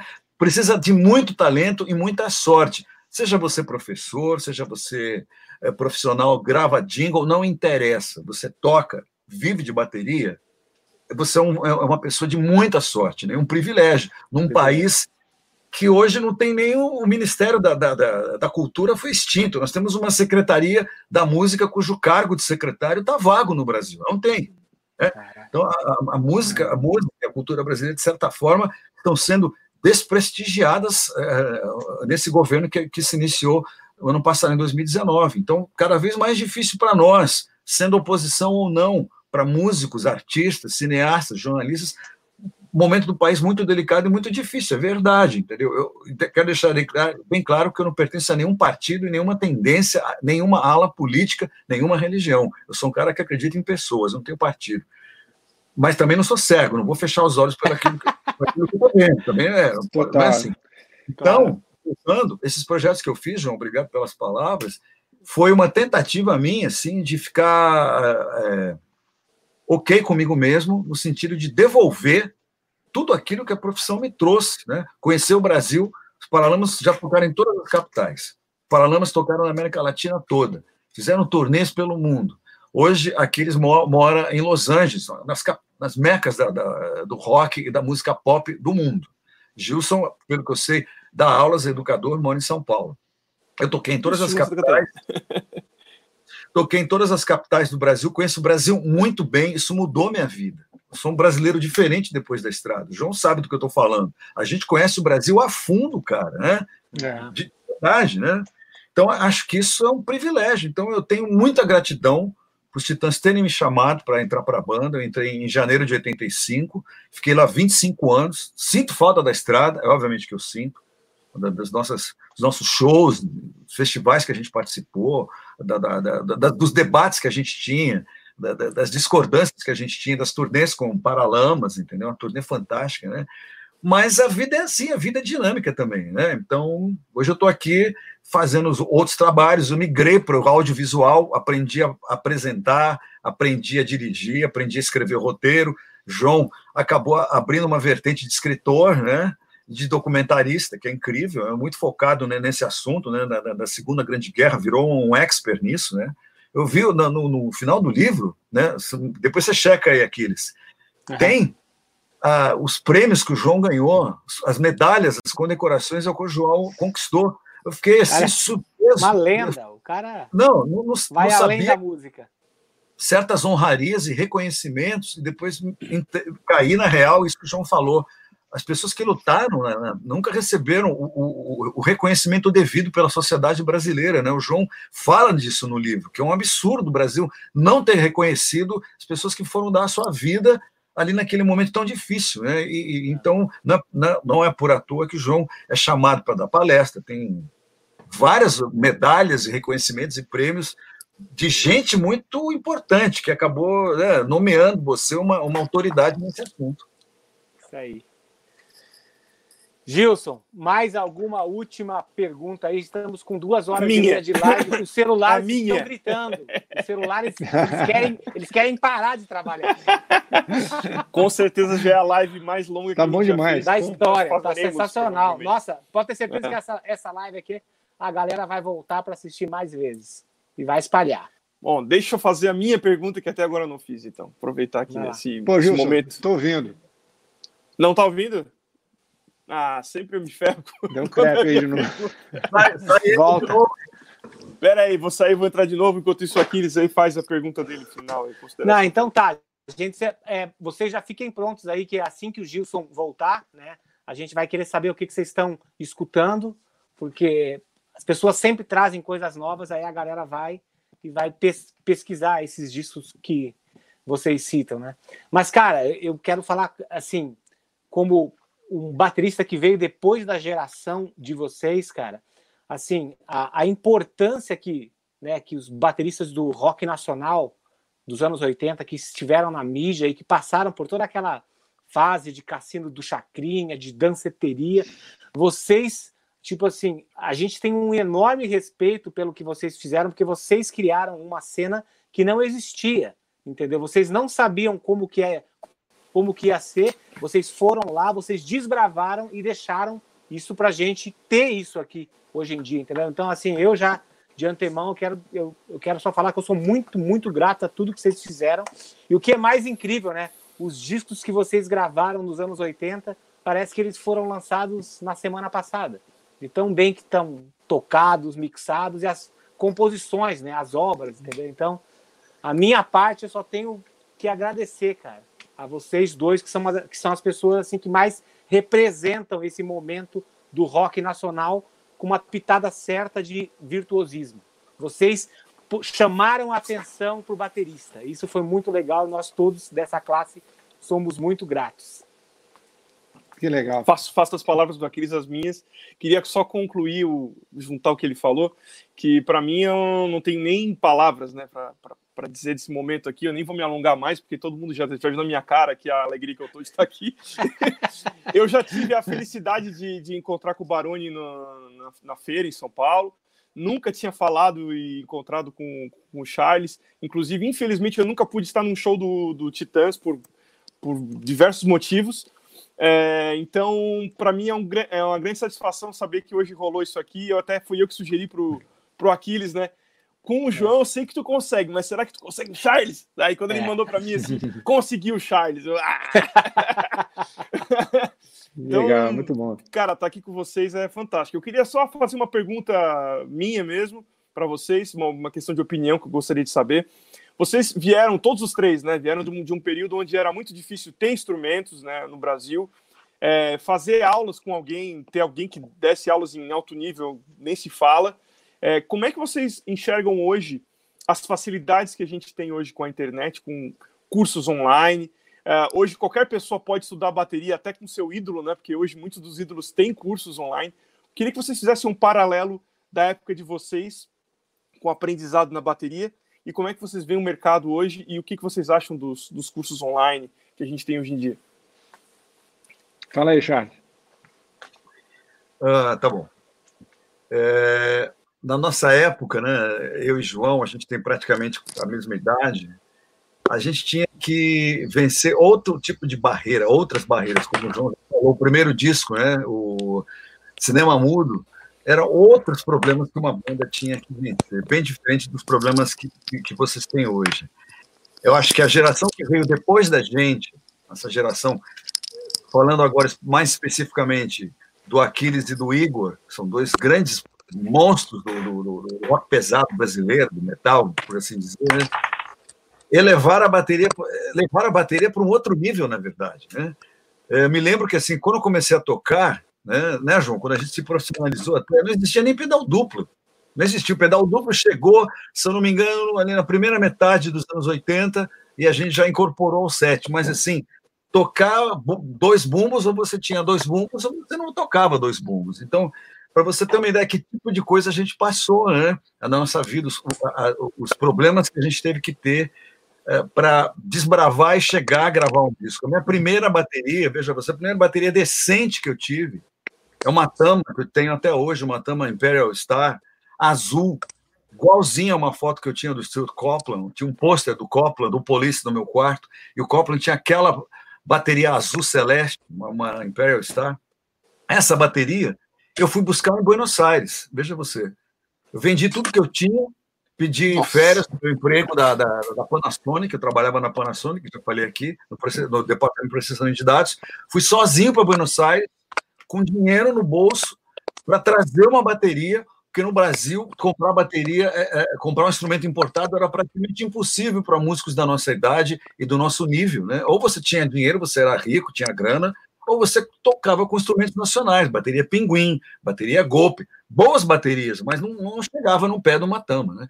Quando cheguei em Buenos Aires, sozinho, fiquei num albergue, isso em 82, tinha 22 anos, e, me dei conta na segunda-feira, quando abriram as lojas de instrumento, eu fui numa delas, que eu já estava com tudo anotado ali, e vi que eu tinha dinheiro para comprar uma tama. Eu, eu, aquele dia eu não dormi, cara, não dormi, comprei a tama, Cheguei no Brasil, consegui entrar no Brasil com essa tama. Ela veio com um cara junto comigo, trouxe para minha casa em São Paulo, um, argentino, que ficou na minha casa uns dias ali. Importei um argentino na bateria. Então, a minha primeira bateria decente, decente, com som, eu, eu fui no Ira, eu já estava no Ira, é, informei o Ira, olha, consegui a bateria, agora a gente pode ensaiar com uma bateria legal. A gente ensaiava em casa nessa época no Ira. Né? Então, me lembro, cara, que na, na comunidade roqueira independente de São Paulo, ter um bom instrumento, uma boa bateria, era uma coisa tão difícil as pessoas iam em casa para ver a bateria. Veja você que absurdo. Lá em músicos de São Paulo, pô, o cara agora tem uma cama, vamos lá ver. Não tem um show. Veja você. Então, Hoje as dificuldades são outras. Assim, é, por exemplo, eu vi o. Está na internet um vídeo do Aquiles fazendo uma audição do Dream Theater. Eu vi esse vídeo. É, e, é, e, aí você vê o nível dos bateristas, a dificuldade que é hoje, o metal moderno, o quanto você precisa tocar para sequer chegar numa audição como aquela que é do desse vídeo do, do Aquiles, né, do Dream Theater, que é um vídeo fantástico. Tem ali grandes bateristas junto com o Aquiles, né? Virgil Donati, baterista da, da Austrália. Tem ali também o, eu acho que o Marco Miniman, um, um, um, um alemão um alemão que tem um, um trabalho de polirritmia absurdo, né? e outros monstros. Então, hoje, acho que são muitas facilidades. Você toca com o seu ídolo, você toca com vários tutoriais. Agora, o nível hoje de um grande baterista de rock, sobretudo que de heavy metal, assim, é muito alto, muito alto. Todo mundo lê, que eu acho ótimo, todo mundo tem uma boa leitura, todo mundo pratica, exercita muito. Então, acho que o nível hoje está muito mais alto, entendeu? Qualquer nível, assim, da música, seja sertanejo até heavy metal. Assim. Agora, como se destacar no meio de tanta gente boa que tem no Brasil, né? no Brasil e no mundo, né, João? Tanta gente boa tocando, estudando, são várias escolas de música. Eu tentei estudar em uma escola de música, não fui admitido. Prestei exame na Escola Municipal de Música de São Paulo para percussão sinfônica, não entrei, fui recusado, entendeu? Eu queria estudar percussão sinfônica, é, não fui admitido, a real é essa, entendeu? Então, prossegui no meio de editismo até. Vou terminar agora. Até conseguir me profissionalizar no Titãs e estudar com o Lauro Leles mais ou menos uns três anos. Prossegui dessa forma com os ensinamentos dele. Sou grato ao Lauro Leles, um puta mestre, entendeu? Mais tarde, antes de gravar é, alguns discos dos Titãs, eu, eu fiquei muito amigo da Vera Figueiredo e fiz alguns encontros com a Vera Figueiredo, não como aula, mas assim como ela me dando alguns toques de música latina, sobre leitura, sobre várias coisas. Então, são duas pessoas que me inspiraram muito, assim. paralelamente, além dos mestres que a gente falou do rock, entendeu? Que citamos alguns aqui, é, mas, assim, grandes mestres brasileiros, é, Lauro e Vera, assim, foram muito importantes para mim. Assim. Então, a Vera continua dando aula até hoje, é uma das grandes educadoras. Acho que hoje essa garotada que tem chance de ouvir os discos por streaming, você tem acesso a praticamente, sei lá, 50% da produção de rock do mundo até hoje, todo mundo tem acesso na internet. É uma condição de trabalho muito diferente, né? As regras são outras. Mas eu estou muito, muito agradecido às oportunidades que tive e acho que tive muita sorte em algumas delas. Total. Maroni, como é que você vê essa questão do, da galera aprendendo online? Você acha que é possível? Eu acho fantástico, porque a gente vivenciou isso de alguma maneira. É, o dia desse eu fiz a live com, com o Aquiles e a gente conversou muito sobre isso, que é, como é que a gente ia atrás da, da, das paradas né, na nossa época, né? porque era tudo muito difícil, cara. Me lembro que aqui no Rio tinha uma, uma fita VHS do Steve Gadd, né, aquele Up Close, né, aquela primeira primeira videoaula do, do, da DCI Music, né? E aí a galera fazia fila, assim, pô, vem cá, tá na casa de quem a fita aí, semana que vem eu tô querendo pegar. é, e, e, era, pô, era fantástico, né, naquela época. Eu me lembro muito daquele VHS também do, do Terry Bozzio, né? Que também foi talvez um dos mais vendidos na história desses Esse vídeos vídeo, né? né, tutoriais, né? Aquele primeiro vídeo do Terry Bozzio, pô. É, e aí, cara, eu acho que hoje em dia, é, de uma maneira geral, você hoje em dia você tem uma democratização muito grande nesse acesso às informações. Quem quiser se aprofundar tem ferramenta de sobra, né, para fazer isso. A gente a oferta é muito grande, tem muita coisa bacana. Eu, por exemplo, estou toda hora aí vendo Aquiles pô, na internet. Agora, você também, Gilson, pô, trabalho muito bacana. Eu vi que tem um monte de vídeo teu super legal, cara. Pô, pô obrigado por pô, ter... E, e, hoje em dia no Instagram, obrigado. cara, tem um monte de baterista legal. Eu estou apaixonado pela Annika Niles, né, que é uma batera alemã. É, fantástica, ela pô, tem uma personalidade incrível, né? E, e, muita coisa bacana. Então, pô, a gente falou agora do Eloy, que ele também está com uma parada muito bacana, né? Um canal dele também super legal. É, e acho que hoje em dia essa democratização faz um bem incrível, porque quem quiser tem todas as ferramentas para para chegar junto, para fazer alguma coisa. Então, hoje em dia, a gente vive um sonho que durante muito tempo a gente teve, né? Da, de, das ferramentas que você precisa para poder fazer música do jeito que você quiser, se você quiser ser baterista ou qualquer outro instrumento, você tem essas ferramentas muito à sua mão, né? Hoje em dia, né? Então, é, é, é para gravar um disco, nem se fala, né? Então, e, e, as ferramentas que a gente tem aqui né, na internet, então, é, fazendo é, muita gente conseguir é, ir atrás do seu ideal. Né? Então, acho que é o grande é, legado que a gente tem né, de todas as coisas que a gente vivenciou ao longo desse, desse tempo todo, das dificuldades, de ter um instrumento, como o Charles falou aí, poxa, na época que a gente começou a tocar, cara, era muito difícil. Tu tinha que ter um moambeiro para trazer instrumento, cara, era muito, é, muito complicado, cara. E aí, isso. com o tempo, as coisas foram. Não que a gente viva hoje uma situação muito ideal, porque a gente ainda paga muito imposto em cima dos instrumentos, né? E depois daquela guerra toda para democratizar né, a possibilidade de você gravar música, hoje em dia você precisava ter um acesso mais facilitado, né? Os instrumentos musicais deveriam ser mais baratos para poder, né, é, é, é, ser mais acessível, né, para todo mundo, né? E, e, hoje a gente vive uma situação muito muito bacana, tá muito é, fácil você chegar a, a, esses canais que podem te ensinar a, a tocar e, e, é, é, muito legal, mesmo mesmo a gente quando já está com essa vivência toda, esse tempo todo de estrada, é muito inspirador, como já falei aqui, por ver o Aquiles tocando. A gente não tem o mesmo estilo musical, a gente não tem a mesma parada, a gente está em, em raios diferentes, mas é muito legal você ver um cara tocando bem, meu, é inspirador, é, sempre vai ser inspirador, né? Você ver alguém tocando bem um instrumento, seja um violino, seja uma bateria, seja uma harpa paraguaia, é sempre legal, né? Você, você tirar isso, é, né? tirar uma lição, né? De, um, um cara que realmente se dedica, se entrega e faz o negócio direito, é, é sempre inspirador. E hoje em dia a gente tem muita coisa bacana é, para a gente se inspirar. É muito, muito legal isso essa live está sendo para mim algo muito inspirador e sei que para muita gente também, com certeza. Com certeza. E de graça, né? E de graça, isso que é mais legal. Total. Não, e vamos contribuir aí na parada. Gilson, pergunta os discos que os, que os mestres estão ouvindo aí. Vamos ah, pra, sim, a gente está fazendo algo muito legal. Eu, cara, então. eu nem sei como que o meu celular continua com bateria, porque ou eu coloco fone ou coloca a bateria. Tá, comecei a ciscar sem saber o que fazer aqui, estava apavorado já, cara. Falando uma em metal. É. Falando em metal, fiquei sabendo que o Charles está ouvindo metal recentemente aí.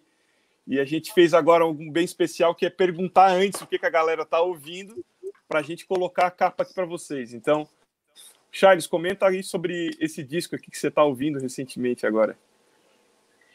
Comento sim, eu tenho ouvido Sepultura desde que eles existem, conheço a banda desde o Esquizofrênia, disco que eles gravaram na Cogumelo e acompanhei, somos amigos até hoje, e acompanhei essas diversas é, mudanças na formação da banda, né? E acho que a formação tá atual vai permanecer com esse time muito tempo. É, acho o Andréas um dos maiores músicos da, que eu conheço. O André está sempre tocando com os Paralamas, tocou com os Titãs, excursionou com a gente né, né nessa turnê que fizemos juntos, João. Titãs Paralamas, Paralamas Titãs. O Andrés era um dos convidados. E o Andrés é um músico extraordinário, assim, tecnicamente falando, e uma pessoa, um cara humano muito incrível de se relacionar e de trabalhar, assim, e um monstro na guitarra, né? Então, por isso, eu como eu como baterista sempre me liguei nos baixistas, mas quando comecei eu comecei a ouvir rock antes de, de até da bateria chegar. Eu virei, virei um cara fissurado por música antes de achar que ia tocar alguma coisa. Então sempre me liguei em guitarristas. Então a minha vida toda eu curti grandes guitarristas, me liguei em grandes guitarristas. Por isso que ver o Andrés tocar, ver as linhas que ele compõe, uh, os riffs que ele faz, para mim é um motivo assim de prazer. Assim. Então, vendo Sepultura na figura do, do Andréas, do Derek, que é um monstro também da voz, cantar debaixo daquela massa sonora, você precisa ser muito bom. Paulo X, que é um amor de pessoa, que também segurar um baixo, você seguir o Andréas, você precisa, você precisa ser um, um, um cara diferenciado para seguir as coisas que o André faz na guitarra. E com essa formação agora, com o, o Eloy Casagrande, assisti uma masterclass do Herói Casagrande em São Paulo faz uns dois anos.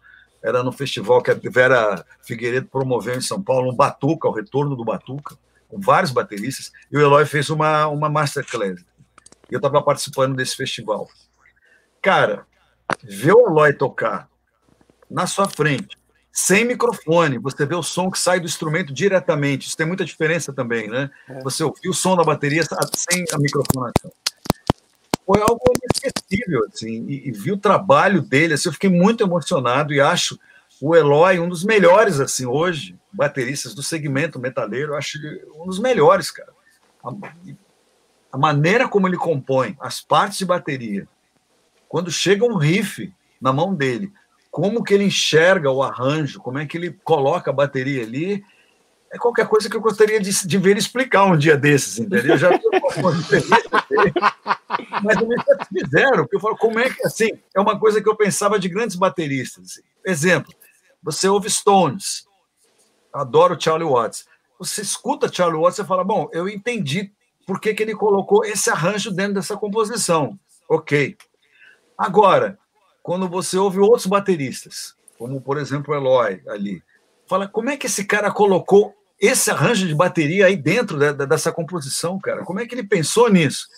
Um dia eu vou entender. Então, acho um disco fantástico e a performance do Eloy Casagrande nesse disco e, e, no anterior, que é o Machine Messiah, de 2018 ou 2017, se não me engano, é qualquer coisa de inacreditável, né? Aqueles a, de, a de, acho que está também atualizado com as performances do Eloy João também, assim. Um dos grandes nomes da bateria que surgiu no Brasil há muito tempo, né? Mas que agora ganhou uma, uma notoriedade por conta do Sepultura assim muito maior, né? Ganhou o concurso da Modern Drummer aos 14 anos. Isso está no, no, documentário do Sepultura. Tem cenas dele garotinho tocando e, e conquistando o concurso. Ganhou. Né? Então, assim, por essas razões, assim, eu tenho ouvido muito esse disco de Sepultura, acho um trabalho, assim, essencial. Todo mundo que gosta de som pesado, que gosta de rock, tem que ouvir esse disco do Sepultura, assim, e eu vi a fase na qual eles se encontram, que é o disco quadra. Show. Aquiles, tá ouvindo? Aquiles? Aquiles, vocês estão me ouvindo não? Eu tô te ouvindo. Cara, a minha bateria, cara, a minha bateria, ela tá tão fraca que eu, que eu tive que tirar o fone.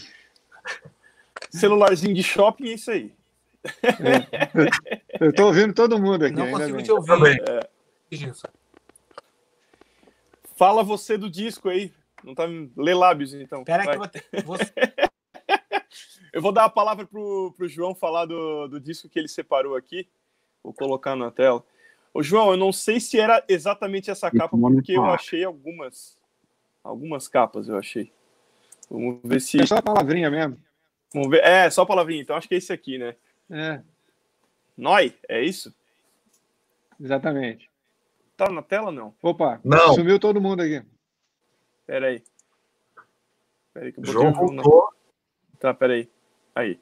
Deixa eu voltar o Aquiles aqui. O celular, ele é, ele é um fraco.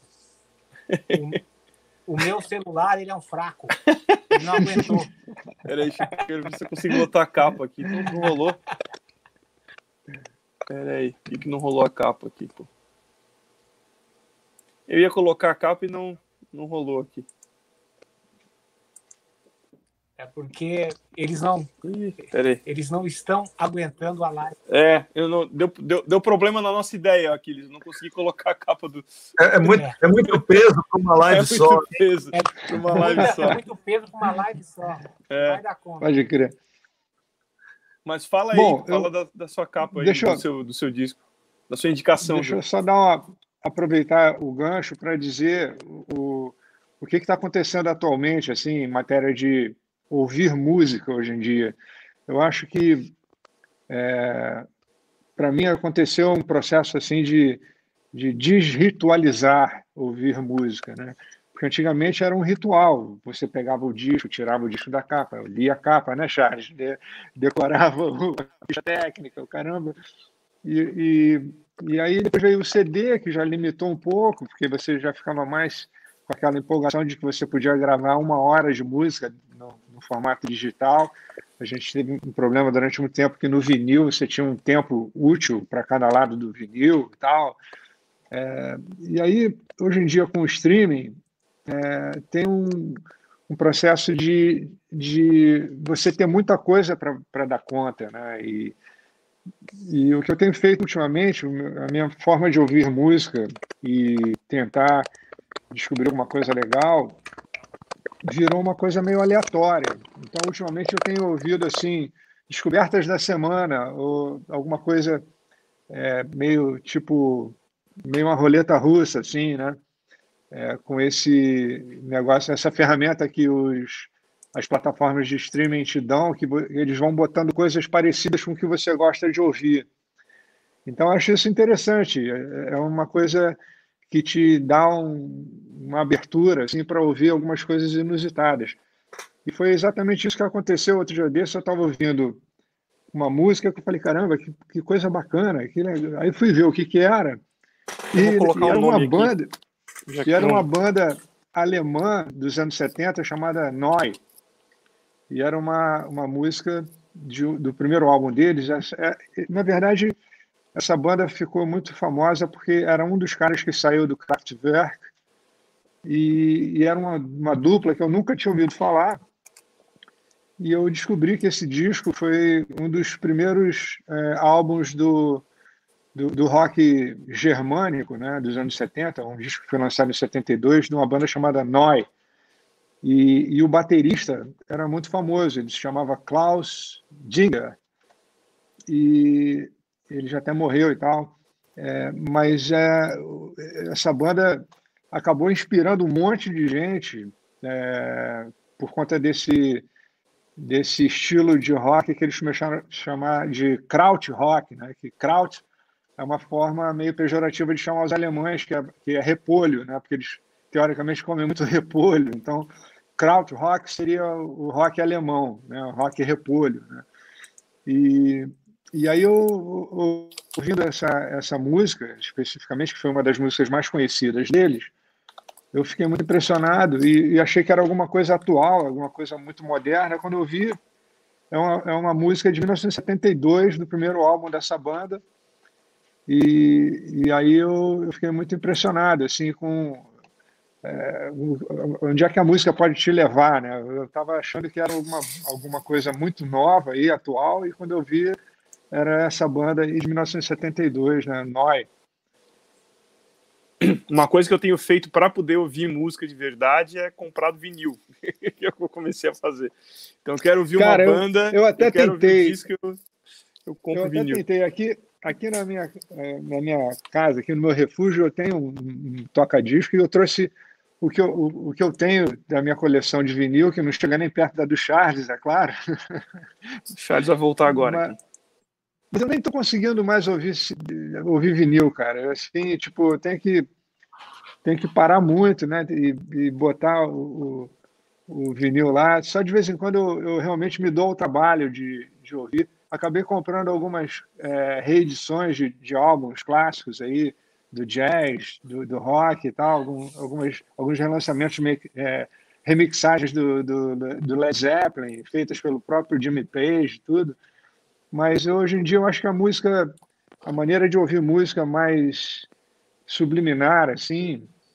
É, eu estou gostando muito de, de, ouvir mesmo eh, pelo streaming e, e, aproveitando essa ferramenta aí do, da aproximação aí, que é, é muito interessante, assim, né? E de vez em quando eu vou lá e, e, e realmente me dou o trabalho de tentar ouvir alguma coisa atual. E para isso eu tenho os meus filhos aqui que estão me influenciando muito. Meu filho gosta muito de hip hop, minhas filhas gostam muito de bandas meio underground e tal. E, e aí a gente vai, vai tentando se atualizar um pouco, né, também. Bom, Acho que é isso. galera, muito obrigado pelo tempo de vocês. Possivelmente nunca vai existir uma outra live na história da TV Maldita com três horas de duração. O papo foi incrível, foi demais. Eu vou ter que, eu vou ter que rearranjar a minha bancada aqui no meu escritóriozinho do meu shoppingzinho de Copacabana para ter um, uma, uma, uma, tomada de força aqui. Vou ter que dar um ver, porque essa live me mostrou que eu não estava pronto para ela. Caramba. De coração, muito obrigado pelo teu tempo, parceiro. Foi um prazer. E, cara, era, uma, era, uma, era um desejo muito grande meu saber o que, que tinha acontecido contigo e o motivo que você, que você deixou a banda. Então, foi importante para mim. Barone, brigadão mais uma vez, cara. É sempre um prazer falar contigo e aprender as, essas coisas incríveis que você fala. E o Gilson, muito obrigado por ter ficado três horas aqui com a gente Imagina. essa semana. Essa semana estamos Vai ferrados. ser pesado essa semana. É. Valeu. Satisfação enorme, foi muito legal. Agradecendo, muito obrigado, pessoal. Agradecendo o trabalho que o Cássio Cunha está fazendo aqui com os Exatamente, músicos do é. Rio de Janeiro, está fazendo vaquinhas virtuais, entendeu? Para ajudar pessoas que estão com alguma dificuldade financeira, não está fácil para ninguém, não é todo mundo que tinha um dinheirinho guardado para suportar dois ou três meses sem trabalhar, né, João? Então, Cássio é. Cunha está fazendo um trabalho excepcional e um grande batera e educador, hein? Cássio Cunha. Isso aí, legal. Isso aí, então, Maravilha. gente. Boa, boa noite para vocês e até uma próxima. Se cuidem por aí. Valeu, galera. Valeu, obrigado, galera. Valeu, Vamos ajudar obrigado. quem precisa, é isso aí. Valeu. Valeu.